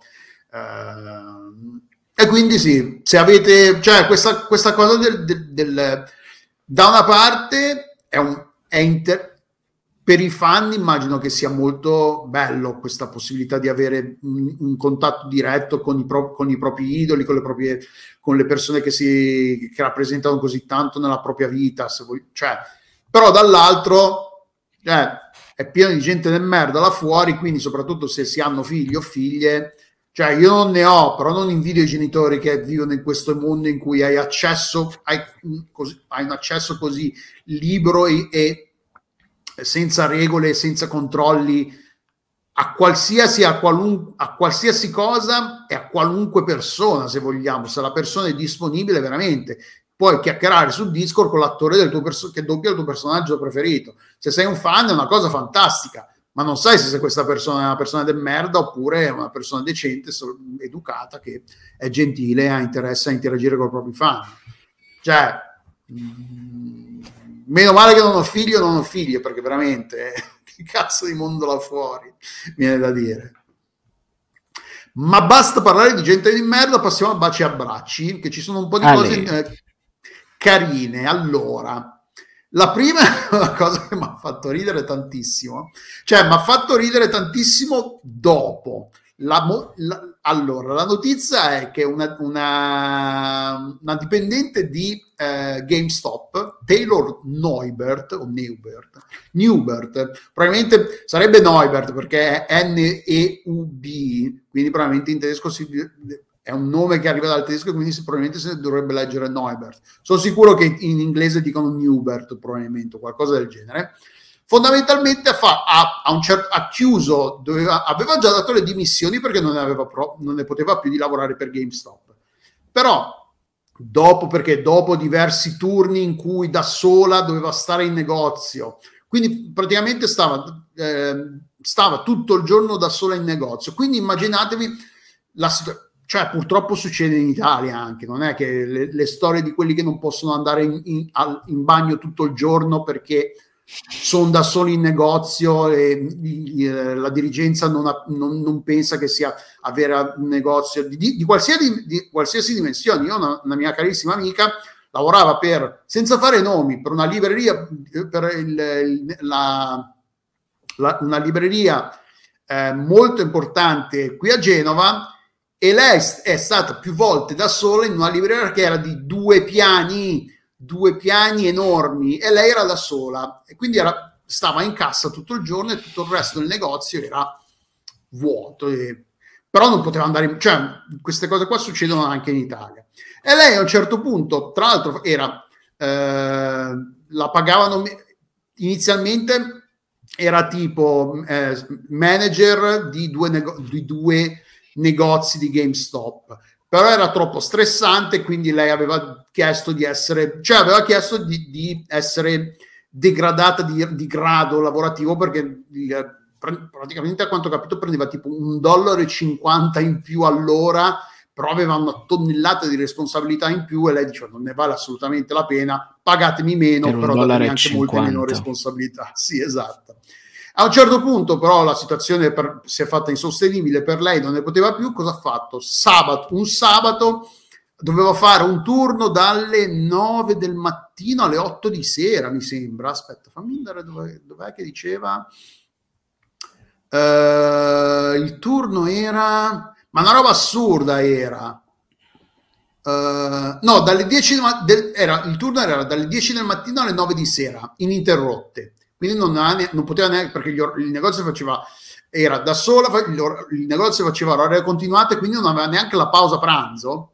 A un certo punto, alle due del pomeriggio, ha detto: Ma sai che c'è? Vaffanculo. Ha messo un cartello sul negozio che è scritto GameStop lav- eh, da, da, lavorare, tro- lavora eh, overwork, cioè sfrutta i propri lavoratori e paga eh, e non li paga a sufficienza. A sufficienza scusate.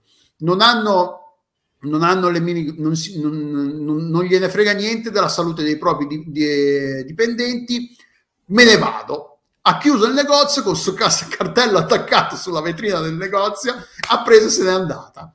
Che è un po' il sogno, se vogliamo, dei dipendenti di tutto il mondo, sta cosa. Ma sai che c'è? Io me ne vado. Vaffanculo. Vaffanculo. Io me ne vado. Ha chiuso il negozio e non è più tornata. Cioè neanche ha detto torno subito. No, no, me ne vado. Tra l'altro aveva anche, aveva probabilmente, c'era gente che magari andava lav- ah, scusate, al negozio regolarmente, quindi era gente che magari con cui era abbastanza in coincidenza, gli aveva mandato, aveva mandato a queste persone... Eh, aveva, manda- aveva, scambiato dei messaggi con queste persone e gli ha detto ah guarda se non è poi più fai benissimo ci mancherebbe e a un certo punto c'erano due di queste persone, erano nel negozio insieme a lei quando ha deciso di chiudere, l'hanno aiutata a far uscire de- due o tre persone che erano ancora nel negozio che non se ne, non se ne andavano, tiravano per le lunghe, guardavano le, le, tipo le vetrine, vai a sapere una cosa e l'altra. L'hanno aiutata a far uscire la gente il più in fretta possibile e poi ha chiuso, se n'è andata e, è del sogno. Cioè. E poi ovviamente cioè, lei è, è, non ne poteva più e probabilmente era anche una situazione che piuttosto che continuare a lavorare qui da, a sopportare queste condizioni di lavoro.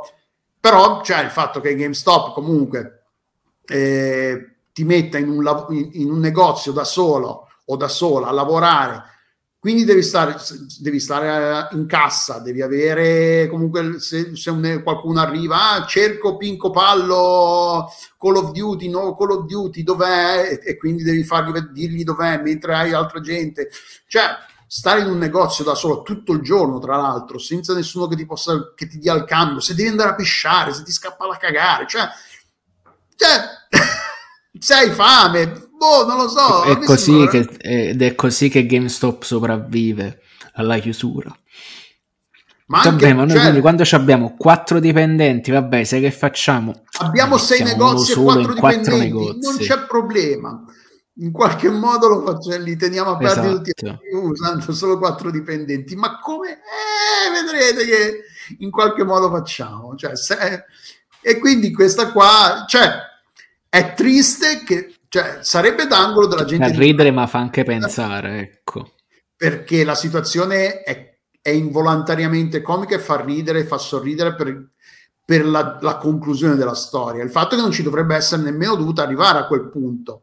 Però è una piccola rivincita del lavoratore contro la, la- la corporazione, contro l'azienda. Dice, ma sai che c'è, vaffanculo, io, te i tuoi soldi te li puoi tenere, non ne posso veramente più delle condizioni in cui mi fai lavorare. E tra l'altro questa è una cosa la, la foto era, la foto è apparsa su Reddit, quindi è stata un po' condivisa. Cioè, non è che GameStop sia questo. Non sorprende che una, che una dipendente una di, di GameStop abbia fatto una cosa del genere. Cioè, GameStop è la compagnia che, aveva- che- che- stava investendo fino a, a qualche mese fa negli NFT invece di pagare di più i propri dipendenti. Cioè, ti viene un po' da dire eh, Da pensarci, da sì. mettere in, in discussione il- lo scollamento da- tra la realtà e la dirigenza cioè Ma no, Perché- vedete, gli effetti sono una figata. eh, infatti Sì. Poi passiamo al prossimo argomento. eh, anche questa è una cosa molto carina. C'è questo museo negli- eh, in Giappone, a Tokyo, esatto, che si chiama il, il Name Cassette Museum, il museo delle cassette con il nome sopra.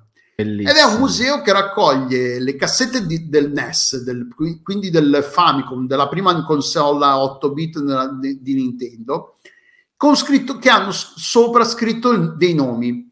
Quindi probabilmente bambini, ragazzini che scrivevano il proprio nome su queste cassette del, Super- del Nintendo e questo museo le, le- le- le colleziona, le espone. Però non, non solo le espone, anche questa cosa qua che se qualcuno riconosce la propria cassetta e lo dimostra, immagino che si scambieranno dei messaggi, una cosa e l'altra, per dimostrare che quella cassetta è, pro- è, la, è la sua, te la, te, la, te, la, te la restituisce, te la ridà. L'unica cosa Quindi è una specie di enorme museo degli oggetti smarriti, esatto, delle cassette dedicato smarrite. alle cartucce del, del NES, del Ninten- del- della prima console Nintendo. Eh, l'unica cosa che il, il museo chiede in cambio è un'offerta libera, puoi pagare quello che vuoi, anche per giochi magari rarissimi, eh, perché ci sono eh, giochi magari... Ovvio che per il, per il collezionista una cassetta con scritto nome col pennarellone ha Diciamo, vale di probabilmente meno. zero valore, cioè a livello collezionistico non è che abbiano chissà che valore, però a livello sentimentale per chi effettivamente ha queste cassette, quindi l'unica, eh, domanda, l'unica cosa è che gli, un- un'offerta libera puoi pagare quello che vuoi e poi anche eh, devi lasciare, devi permettere al, al, al museo, quindi a- alla persona che, com'è che si chiama la persona? Eh, Junji Seki, il direttore del museo, de- da- del doc- documentare la storia, quindi probabilmente un video di- di- dello scambio del- della, della cartuccia, magari un- una piccola intervista, magari ti chiede quando l'hai comprata, quanto l'avevi pagata al tempo, quanto ci avevi giocato, se te l'avevano regalata, cioè vuole qualcosa che non sia semplicemente uno scambio materiale di una cartuccia da una persona all'altra, ma che sia anche un piccolo evento, qualcosa che eh, perdono, la, perdono un pezzo della propria collezione del, del museo, però ne guadagnano una- un materiale, un qualcosa che può essere condiviso con gli altri con le altre persone, con gli altri, con gli altri utenti. Ed è molto carina questa cosa qua.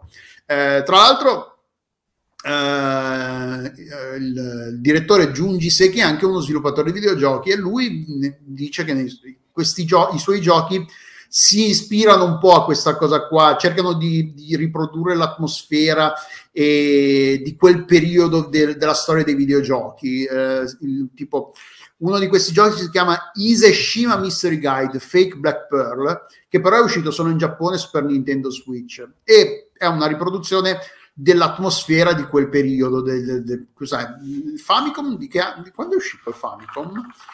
Famicom e uscì allora in Giappone nel 20 luglio 1983 quindi sì nei metà degli anni 80 quel periodo. Stranger Things fondamentalmente da, Stranger Things da un altro, dal punto di vista dei videogiochi se vogliamo. E quindi sì dubito che tra i nostri ascoltatori e tra le nostre ascoltatrici ci sia qualcuno che abbia una che corra il rischio di avere che abbia la possibilità che una delle sue cartucce per NES sia effettivamente in quel magari ci sentono in Giappone ah sì ci ascoltano in Giappone con la traduzione automatica sicuramente no ci sta qualcuno che ci doppia capito? Ci ah, sono dici? proprio i Elu e, e Tanz di giapponesi che ci doppiano Questo per rispondere a quelli, a quelli là che ci chiedono perché continuiamo a postare il podcast su YouTube. Perché su c'è YouTube da ci ascoltano in due. Ascol- quei due che ci ascoltano sono i, i, doppiatori giapponesi. Esatto. E, e quindi sì, il, il sito del... Poi c'è, nell'articolo di Kotaku c'è il, il sito del, del, del, museo ed è... Eh, tutto in giapponese, quindi cioè, non ho idea di cos'è, però se, se, potete, se leggete il giapponese, tra l'altro, eh, allora, questa cosa c'è. Allora, puoi cercare le, le cartucce. Uh, fammi... Uh, vabbè, in giapponese, è inutile che ci, ci proviamo a capire cosa. Comunque no, vabbè, sì. nemmeno per sbaglio. Sì, no, però è cioè, una, bella, una, cosa carina, una cosa. C'è un po' di. di... Non, non, fa tutto schifo a questo mondo, c'è anche delle, delle persone gentili, delle persone di buon cuore. Eh, c'è un cane in casa, di, in casa Tanzillo, intanto. Ciao, cane, come si chiama? Si chiama Elton. Elton? Eh? Elton. Ma scusa, eh, eh, quindi perché non postiamo, invece di stare noi, cioè facciamo i video, i video con i cani e con i gatti? Sì, non mi sicuramente, sicuramente acchiappano più like sicuramente, esatto. Esatto, infatti. E passiamo alla prossima notizia che ha ancora a che fare con Nintendo ed è una cosa che è uscita in questi... Il, è saltato fuori che nel 1999 eh, Nintendo organizzò la Slam Fest 99 al, eh, al, eh, al parco di divertimenti MGM Grand Adventures di Las Vegas e organizzò questa, questo evento per promuovere l'uscita di Smash Bros. su Nintendo 64. E cosa decise di fare per promuoverla? Organizzò un incontro di wrestling tra attori che indossavano i costumi di uh, Donkey Kong, Pikachu, Pikachu Yoshi. Allora, e... è già probabilmente un film migliore di quello di Super Mario. C'è Mario Bros. anche, vedo. E, alla, e è uscita questa cosa qua. Um, tra l'altro, non so allora, sì, perché l'autrice del, dell'articolo è Victoria Kennedy su Eurogamer. E lei dice che che ha scoperto questa cosa qua. E allora ha incominciato a eh, fare un po' di indagini per saperne un po' di più. E ha, e ha trovato su Zelda 64 Planet una, decisi- una descrizione della, del, dell'articolo. E l'articolo è del maggio di, del 2020 e non ci sono, purtroppo non, eh, non ci sono dei, dei, filmati, ci sono solo delle immagini. E alla fine è, è riuscito, è, è, entrato in contatto con Ed Espinosa, che ha postato le foto dell'evento su Ima, i, come si legge? ImageGur, Imgur, la, insomma, è il sito che, su, cui, su, cui, su, cui, si possono caricare le proprie foto senza problemi. Imgur, a... l'ho sempre detto io. Come, tu come lo pronunci? Imgur. Imgur, ok, imgur.com. E ci sono una... ma sono diverse foto, sono una trentina di foto, direi.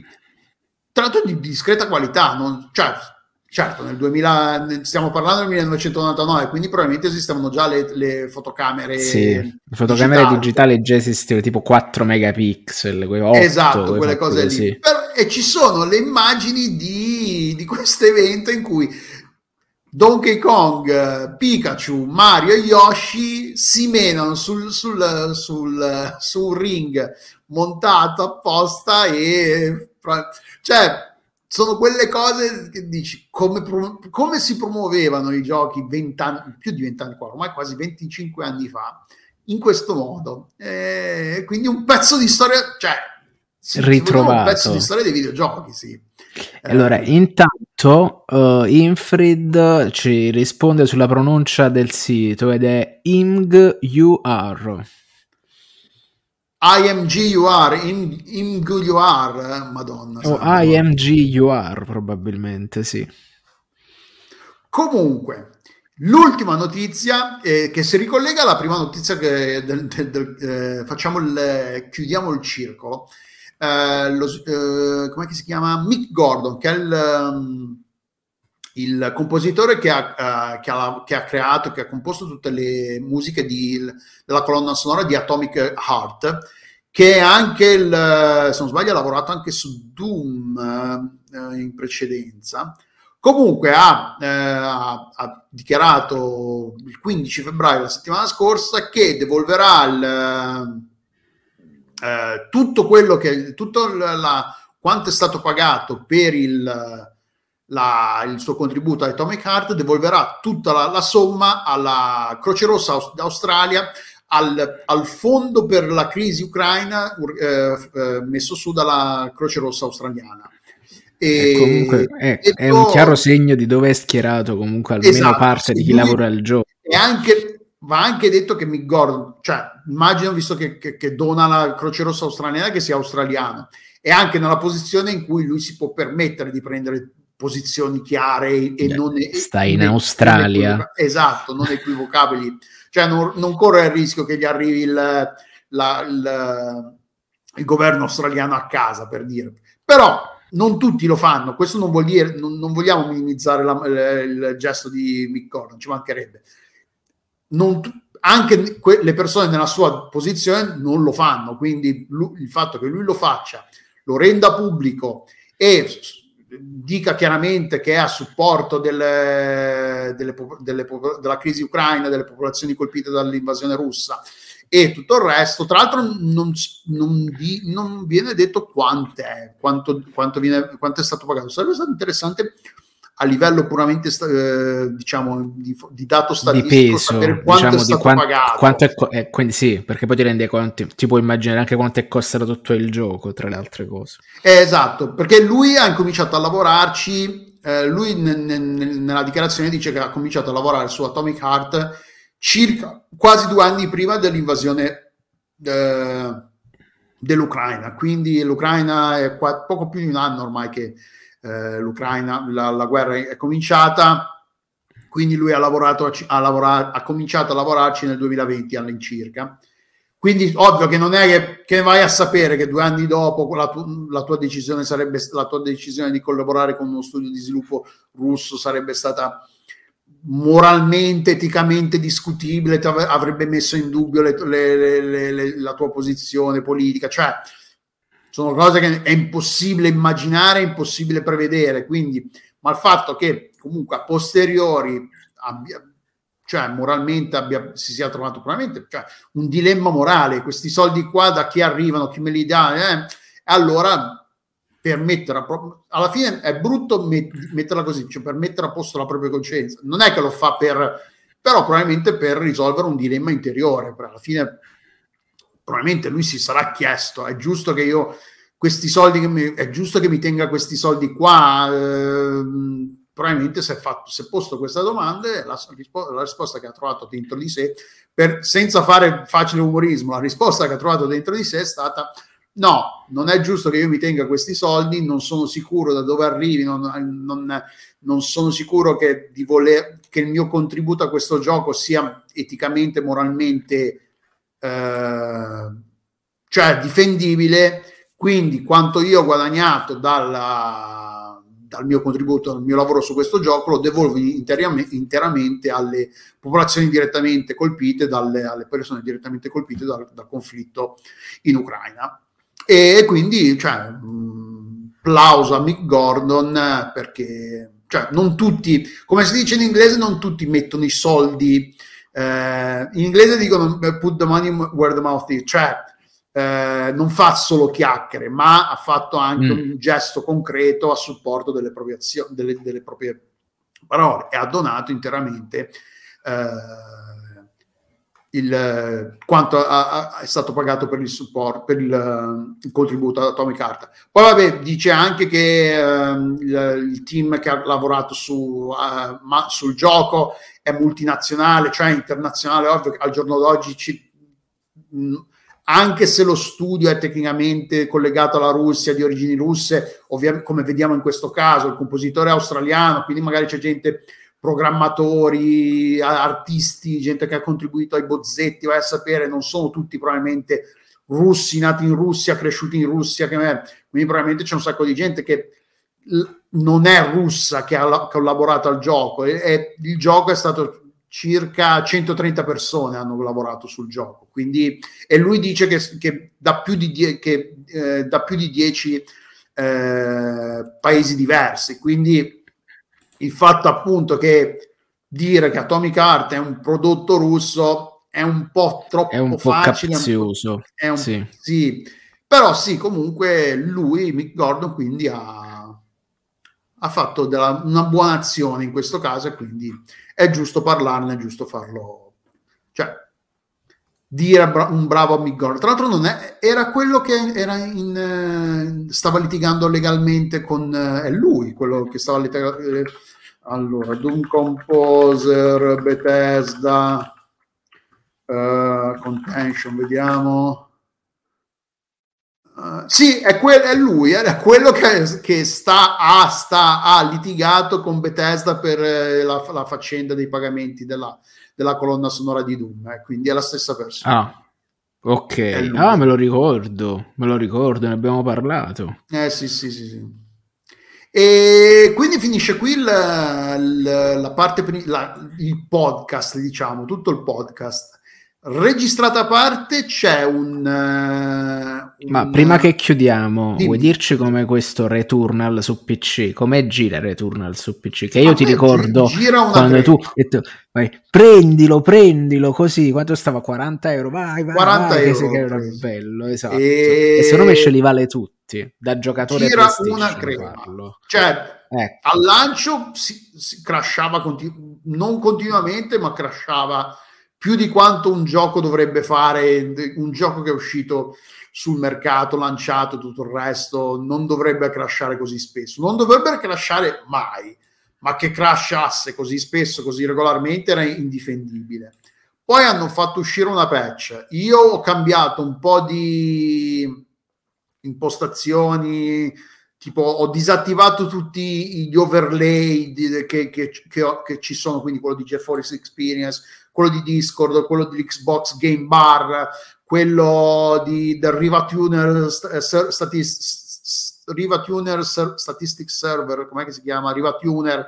Ho dis- disattivato tutto quello che potenzialmente poteva aver, inter- interferire col gioco e ci ho giocato tutto, buona parte del weekend senza che crashasse mai e è bello, proprio bello. Sì, quindi sì. chiuso, ti, ti, ci sei chiuso quindi. Sì, sono al quinto bioma che mi sta picchiando, mi sta facendo malissimo.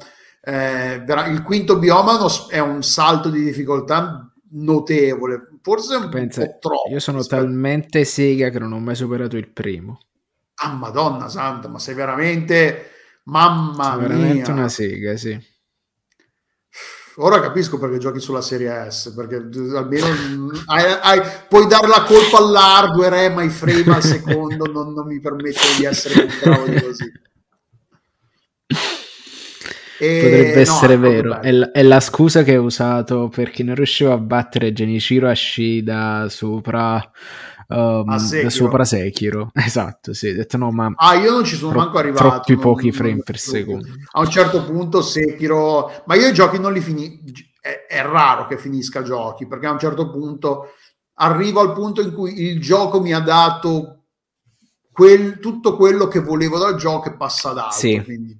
E, sì. e allora, Sekiro è veramente, era veramente estenuante sotto questo punto di vista. Allora, estenuante, però comunque anche là, non dico il soddis- è soddisfacente perché secondo me se non ci arrivi, cioè il, il, um, il momento in cui il gioco diventava, uh, tra virgolette, lo, lo, skill check vero era Genichiro Ashida, quindi teoricamente è come se noi avessimo fatto, non dico il tutorial del gioco, ma quasi, però sono d'accordo con te sul fatto che determinati giochi mh, non è necessario finirli, tipo io Doom Eternal l'ho cestinato a un certo punto con tutto il bene che voglia Doom, ho detto no. No, ma infatti mica questa cosa che i giochi vanno finiti per decidere se ti è piaciuto esatto. o meno, una cazzata. Un certo punto, è vero. non è che smetti di giocare a un gioco perché non, non ti piace, mi smetti di giocare a un gioco perché magari il perché gioco sei pieno.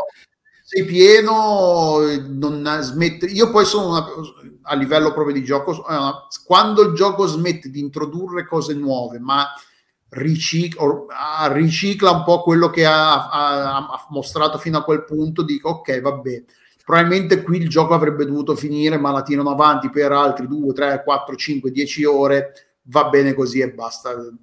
Mi sono divertito, per dire, Death Stranding non l'ho finito, sono arrivato forse al quarto atto, Uh, quando fa non ricordo eh, senza parlare, quando Death Stranding ci hai giocato quando sì, l'ho, quello l'ho finito. La bomba nel, nel, lago del merda, nel lago di merda. Sì. Sono arrivato sì. lì e magari prima o poi lo ci rigiocherò, però, cioè, Death Stranding mi è piaciuto fino a quel punto, però non so, da una parte la storia mi interessava, però dall'altra non so se avevo voglia di... Era, ci sono a volte queste cose che stancano le, le Hanno fatto i libri, attenzione, eh editi J-pop pare non siano mi guardo, mi guardo su YouTube i, i video delle, delle cutscene un po' come, come cioè per dire a me Last of, The Last of Us il primo a livello di gioco non mi era piaciuto. E se, mi, se, per giocare se per godermi una bella storia devo anche sopportare le fasi di gioco che non mi divertono allora mi guardo su YouTube uh, il o ti guardi il, la serie. o mi guardo la serie tv che è uscita adesso appunto. E per tornare a eh, Returnal, non so se lo finirò perché il quinto, il quinto bioma veramente è impegnativo e mi sta mettendo alle corde in maniera notevole. Cioè, Ugo come disse che aveva fatto tipo, aveva finito e ricominciato nello stesso weekend e rifinito, comunque disse una di quelle classiche cose da, da srotolamento da giocatore pro che fa Ugo che mi, mi segni e, effettivamente in imbarazzo. no no no è proprio bello è proprio figo. Se non ci avete giocato se non ci avete giocato su PlayStation 5 e avete un PC eh, che riesce a farlo girare è abbastanza impegnativo però ha anche un sacco di opzioni di scalabilità quindi è un po' pesante sul processore, quindi se avete un processore un po' datato fa fatica in, su, per alcune cose, però è proprio un gioco della Madonna, no, assolutamente. Sì, assolutamente. Tutto, tutto quanto di bene, di buono è stato detto e scritto finora, è proprio un gioco della Madonna.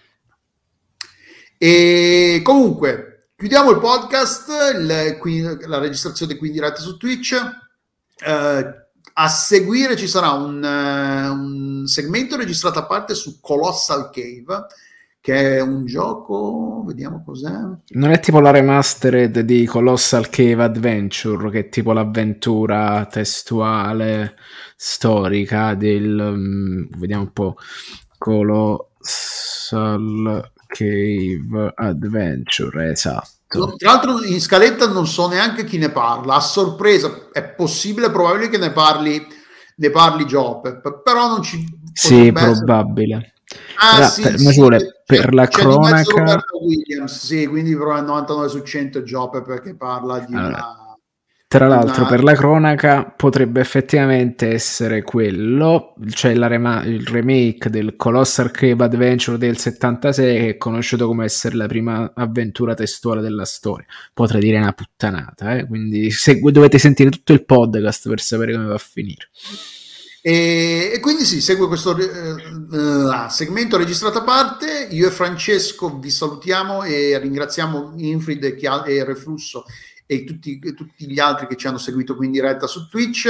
Ringraziamo. E per rispondere a Infrid, uh, sì, stasera partecipo al retro, po- retro no. Outcast dedicato a Star Fox perché ci ho giocato sul, sullo SNES Mini, l'ho tolto dallo scatolo a bella posta. Quindi stasera dovremmo esserci io, Gretta Colaneri se la Yakuza non gli spara nelle gambe e il Maderna. E ringraziamo chi ci ha seguito in, in differita sulle varie piattaforme su cui siamo presenti, uh, YouTube, Spotify, quelle due persone che ci ascoltano su YouTube e tutti, tutti, i milioni di ascoltatori che ci ascoltano sulle altre piattaforme. Fate like, subscribe, tutte le robe che fate voi al giorno, giovani al giorno d'oggi. Uh, direi basta, possiamo andare, andare a fare possiamo quello che andare. dobbiamo fare per la nostra sì. giornata. Devo andare in bagno, per esempio. Devo andare, tirare fuori eh. il passo della pizza dal, dal frigo. Ciao, alla prossima. Ciao. Ciao, sono Andrea Maderna e questo è uno dei soliti segmenti aggiuntivi per Outcast Weekly. Oggi vi parlo di Colossal Cave, eh, che è un remake di Colossal Cave Adventure, eh, sviluppato e pubblicato da Cygnus Entertainment, che è il nuovo studio fondato da Ken e Roberta Williams, che sono i due fondatori di Sierra eh, Online eh, parecchi anni fa.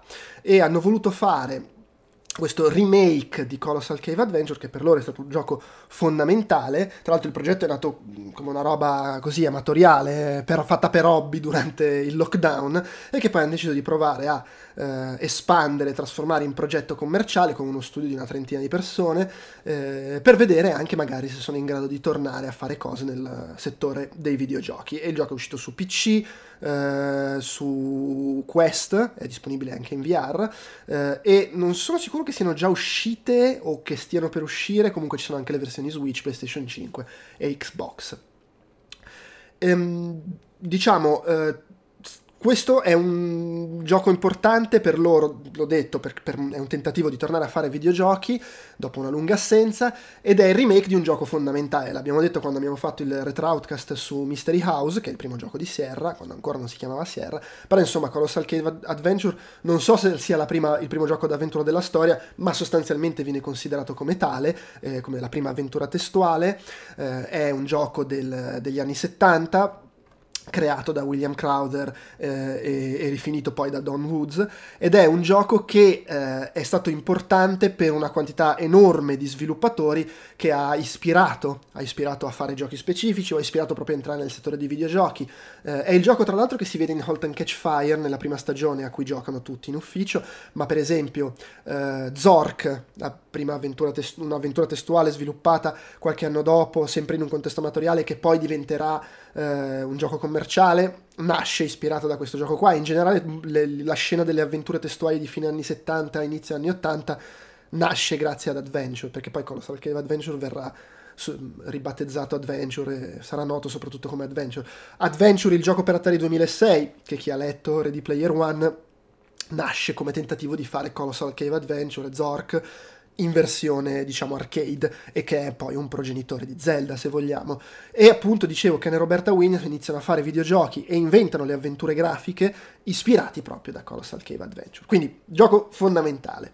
Fondamentale per loro eh, e che hanno voluto ricreare cercando di fare un remake comunque filologico e molto, molto old school molto fedele eh, che mh, ricreasse quella che è stata l'esperienza di Roberta Williams quando ci giocò all'epoca e fu ispirata a lavorare nel settore. Dico questa cosa perché non ci si poteva, secondo me, aspettare un remake in stile Resident Evil 2 e 3, che hanno preso un gioco di un certo tipo e l'hanno sostanzialmente trasformato in qualcosa in stile Resident Evil 4 e successivi.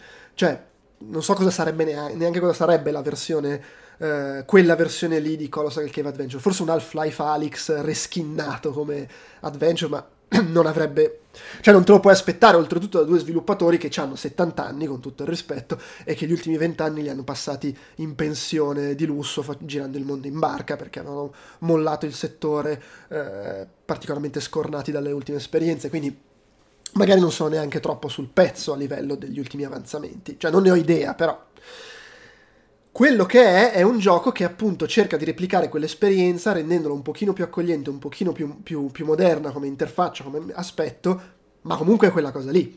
Tant'è che, secondo me, per spiegare, io giocandoci, pur con appunto delle cose più amichevoli, la mia sensazione è stata non troppo differente da quella che provo quando gioco a un gioco di 30-40 anni fa, magari per Retroutcast o magari per sfizio mio personale, cioè davvero è stato come giocare, come quando appunto per Retroutcast abbiamo giocato a Mystery House o, o a Zork, in maniera un po' più comoda e piacevole perché c'è un'interfaccia grafica, è punta e clicca, però le sensazioni sono quelle in termini di, di difficoltà, di, di, accoglienza del level design, del, del, game design. È un gioco vecchio, volutamente vecchio. E, e secondo me è, è, fondamentale sapere questa cosa per, per, approcciarlo, perché poi la struttura rimane quella del gioco originale. Eh, I testi, gli enigmi, le, la, le, il modo in cui si concatenano fra di loro, gli eventi casuali, è tutto come nel gioco vecchio, perlomeno per come me lo ricordo perché comunque un po' ci avevo giocato, ma tantissimi, cioè decenni fa. E il che chiaramente lo rende poco accogliente se non sei pronto a questa cosa qui. Eh, gli enigmi sono semplici, però comunque, come lo erano nell'originale, interessanti a tratti per la struttura, anche perché è un gioco che ti lascia grande libertà, vai veramente dove vuoi, affronti le cose nell'ordine che vuoi, anche se c'è un punteggio e per ottenere il punteggio massimo diciamo che c'è un percorso migliore possibile, non obbligatorio ma abbastanza identificabile. Nel gioco quello che tu devi fare non c'è una gran trama, tu sei lì e ti, tro- ti trovi a esplorare questo mondo fatto soprattutto di caverne sotterranee alla ricerca di tesori che poi devi riportare nella tua casa e mettere lì in esposizione e quindi il punteggio massimo possibile è se trovi tutti questi tesori facendo un, non, mettendoci non troppo tempo riportandoli tutte le destinazioni e facendo un paio di cose extra eh, come nell'originale c'è una torcia, una torcia, una lanterna che ti porti in giro che è necessaria per vedere nelle grotte, per illuminare le grotte e che si consuma, quindi se ci metti troppo poi rimani fregato e come nell'originale c'è un labirinto opzionale in cui eh, puoi completamente ignorarlo, però se lo affronti e trovi quello che c'è nascosto, trovi delle batterie con cui ricaricare il sistema di illuminazione. Farlo però ti fa, ti fa, fare meno punti per il punteggio, cioè per il punteggio perfetto questa cosa non la devi fare. E come nell'originale ci sono, dicevo, gli incontri casuali che possono essere cose che ti ammazzano sul colpo, così come il pirata che ti ruba gli oggetti. A me mi, pa- mi pare non... No, sì, no, mi è successo, però a quello lo puoi risolvere perché in realtà se, t- se c'è un altro labirinto e se tu trovi il, la tana del pirata in quel labirinto, recuperi le cose che ti ha rubato e soprattutto trovi il suo tesoro nascosto, che è uno dei tesori che si devono trovare per avere il punteggio massimo. Quindi ci sono un sacco di cose da fare, è molto difficile da questo punto di vista, soprattutto per gli standard eh, moderni. È un gioco che secondo me oggi eh, ci giochi magari ogni tanto consultando la soluzione e riesci a godertelo un po' di più. Il sistema di salvataggio è libero, ti fai tutti i tuoi slot, quindi comunque gli eventi casuali se, se, se, ti organizzi un attimo con i salvataggi non sono un grosso problema perché beh, ti capita, carichi il salvataggio, e te la gestisci così. Eh, che dire, da questo punto di vista è molto fedele all'originale, come dicevo, e mm, diciamo arricchito da questa interfaccia grafica. Semplice, semplice, semplice, non è una grafica molto, molto potente, onestamente anche nell'ottica di gioco che deve girare su Oculus Quest 2 ho visto di meglio come mm, qualità grafica, però insomma non è neanche oscena, è molto secondo me e un po' sono limiti magari anche di budget, un po' è anche una scelta di non voler modernizzarlo troppo per mantenere quello spirito comunque da retro gaming, diciamo. Eh, fa il suo, secondo me è abbastanza gradevole a livello audio, eh, ci sono delle musichette simpatiche, gli, gli effetti ambientali fanno il loro, c'è la voce narrante che sostanzialmente legge i testi del gioco originale con le descrizioni delle cose, che secondo me funziona e riesce anche quella a creare questa situazione molto retro e nostalgica che fa il suo, per cui sotto questi punti di vista devo dire l'ho apprezzato. Aggiungo con uno stacco di montaggio non particolarmente agile, eh, ma è una cosa eh, che mi stavo dimenticando di dire, che secondo me è molto carina e vale la pena menzionarla, ovvero il fatto che hanno messo in piedi una hint line, ovvero un numero di telefono a cui è possibile chiamare eh, per chiedere consigli se si rimane bloccati, che è una cosa super tipica dell'epoca, soprattutto degli anni 80 eh, e del, de, di Sierra. Eh, avevano le, le hint line, ma in realtà le, ce le avevano un po' tutti e che appunto hanno creato per l'occasione, ricreato per l'occasione per eh, contribuire ulteriormente al gusto dell'esperienza vintage e retro e nostalgica che volevano mettere su. Chiaramente è un numero americano, quindi non so quanto possa valere la pena di chiamarlo da- dall'Italia, dall'Europa, però insomma è un dettaglio carino che secondo me eh, descrive ulteriormente il senso dell'operazione che hanno voluto portare avanti. Dopodiché il gioco è quello. Eh, credo che sia un gioco che si rivolge ai nostalgici dell'originale e magari dei Williams, a chi vuole rigiocarci in questa versione un po' particolare o a chi magari può avvicinarcisi con lo spirito mio di gioco una roba che so che è vecchia, ok? È vecchia nel sapore, è vecchia nella sostanza, anche se cerca di essere un po' più moderna. È chiaro che se ci giochi pensando di ritrovarti con un'avventura comunque eh, allineata agli standard moderni, non può che deluderti, non può che lasciarti perplesso, anche giustamente, intendiamoci. E lo stesso vale lato VR. Questa è una cosa in più. Io credo che giocandoci, non, non ci ho giocato in versione normale, tipo col mouse, perché vabbè, lo, ce l'ho per, per Quest. Però credo che funzioni bene, è un punta e clicca, vai in giro, fai le cose. In VR eh, ci sono delle cose secondo me discutibili. In parte sono scelte che posso capire, in parte secondo me sono proprio problemi. Mi spiego. Allora, di base la VR funziona, cioè è molto semplice, non è all'altezza di, di quelli che sono gli standard attuali, però comunque fa quello che fa la VR, ti aggiunge atmosfera, sei lì dentro, è comunque gradevole, ci sono delle ambientazioni che sono evocative, ti guardi intorno quando magari incontri il drago, il troll, fanno la loro figura eh, pur essendo molto cartuneschi e semplici, da quel punto di vista secondo me funziona e ti immerge. E, ehm, il, e anche l'audio è avvolgente. Il problema è l'interfaccia, ovvero non è, non è, un gioco che ti fa fare le cose classiche che fai in VR, cioè di, in un gioco del genere ti aspetteresti di poter usare le mani, no? Il controller per raccogliere gli oggetti. No, è punta e clicca, cioè tu punti, clicchi e raccogli e usi in questo modo, non c'è nessun tipo di interazione fisica, motion.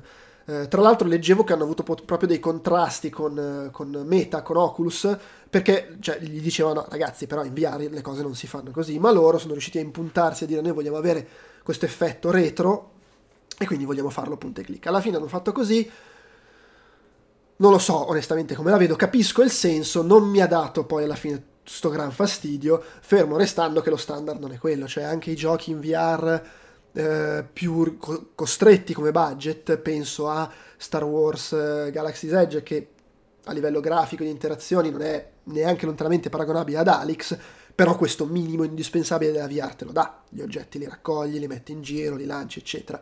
Questa cosa qui non la fai. E vabbè, lo sai bene. I problemi veri, secondo me, sono nel sistema di movimento. Ci sono un paio di scelte, però non c'è il teletrasporto, non lo puoi usare. E questo secondo me è molto grave, perché è un gioco in prima persona in cui ti muovi, chi soffre di motion sickness non ci può giocare a sto gioco. Eh, punto. Perché non hai delle opzioni che ti permettono di evitare il movimento che crea la dissonanza con quello che sta facendo il tuo corpo che è fermo. Eh, questa cosa secondo me è grave. A me per, a me, per me non è un problema, cioè io non soffro di motion sickness e comunque a tratti mi ha dato un pochino fastidio, ma ci ho giocato senza grossi problemi. Chi ne soffre non ci può proprio giocare, cioè stai male. E comunque anche il sistema di movimento all'FPS secondo me non è implementato benissimo. Puoi scegliere se avanzare, indietreggiare con l'analogico di sinistra o usando i due grilletti.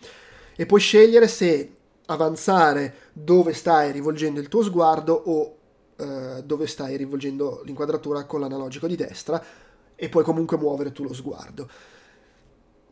Non funziona bene, cioè è proprio... è goffo come sistema di movimento. E secondo me questo non lo puoi giustificare con la scelta di fare una cosa retro. Secondo me questo è un problema e andava fatto meglio. Poi, se il gioco ti piace, ti coinvolge, ti diverte, ci passi sopra, però è indubbiamente un limite. Quindi non lo so, secondo me è un gioco che è, è difficile consigliare, diciamo. Uh, credo che se sei una persona, se sei categor- la categoria di persona che ho citato prima, cioè um, nostalgico, vuoi rigiocarti Colossal Cave Adventure in questa maniera un po' diversa, vuoi giocarti la cosa nuova che hanno fatto i Williams perché sei affezionato, perché gli vuoi bene, perché li stimi, vuoi giocare una cosa sapendo che sarà una cosa vecchia e vuoi giocarci con quello spirito con cui si gioca oggi a una cosa vecchia, a un'avventura classica, un punto e clicca, un'avventura testuale, secondo me ci sta. Sei un giocatore moderno che vuoi giocare a una roba moderna e che spera di trovare un remake moderno che ti permette di giocare a un gioco vecchio con un'ambientazione vecchia, cioè a quell'ambientazione lì, a quella storia lì, ma in maniera contemporanea, secondo me quella cosa qui non la trovi. E considerando che il gioco costa 24,50 euro, eh, perlomeno su Steam a questo prezzo, adesso non ho sott'occhio i prezzi sulle altre piattaforme, secondo me è importante sapere questa cosa. È un gioco molto particolare, molto specifico, rivolto a una categoria di pubblico molto precisa, bisogna saperlo e sapere, a, diciamo, a cosa si va, a cosa si va incontro. Ecco. Vedo che su Steam ha un, uh, recensioni molto positive, cioè recensioni positive, però ne ha anche solo 28, per cui insomma non è... Non, non, non, fa più di tanto testo da questo punto di vista. Eh, ripeto, cioè, secondo me la situazione è quella se è esattamente quel tipo di cosa lì che vuoi, secondo me può dare soddisfazione. Io alla fine sono contento di averci giocato, però cioè, non mi sento di consigliarlo a, a, chi non è abituato a giocare oggi a roba di 30-40 anni fa e quindi di abituarsi a questo tipo di, di asperità, di difficoltà, anche a prescindere dalle problematiche che ho descritto in ambito, in ambito VR. È tutto, grazie per, per l'attenzione, alla prossima, ciao!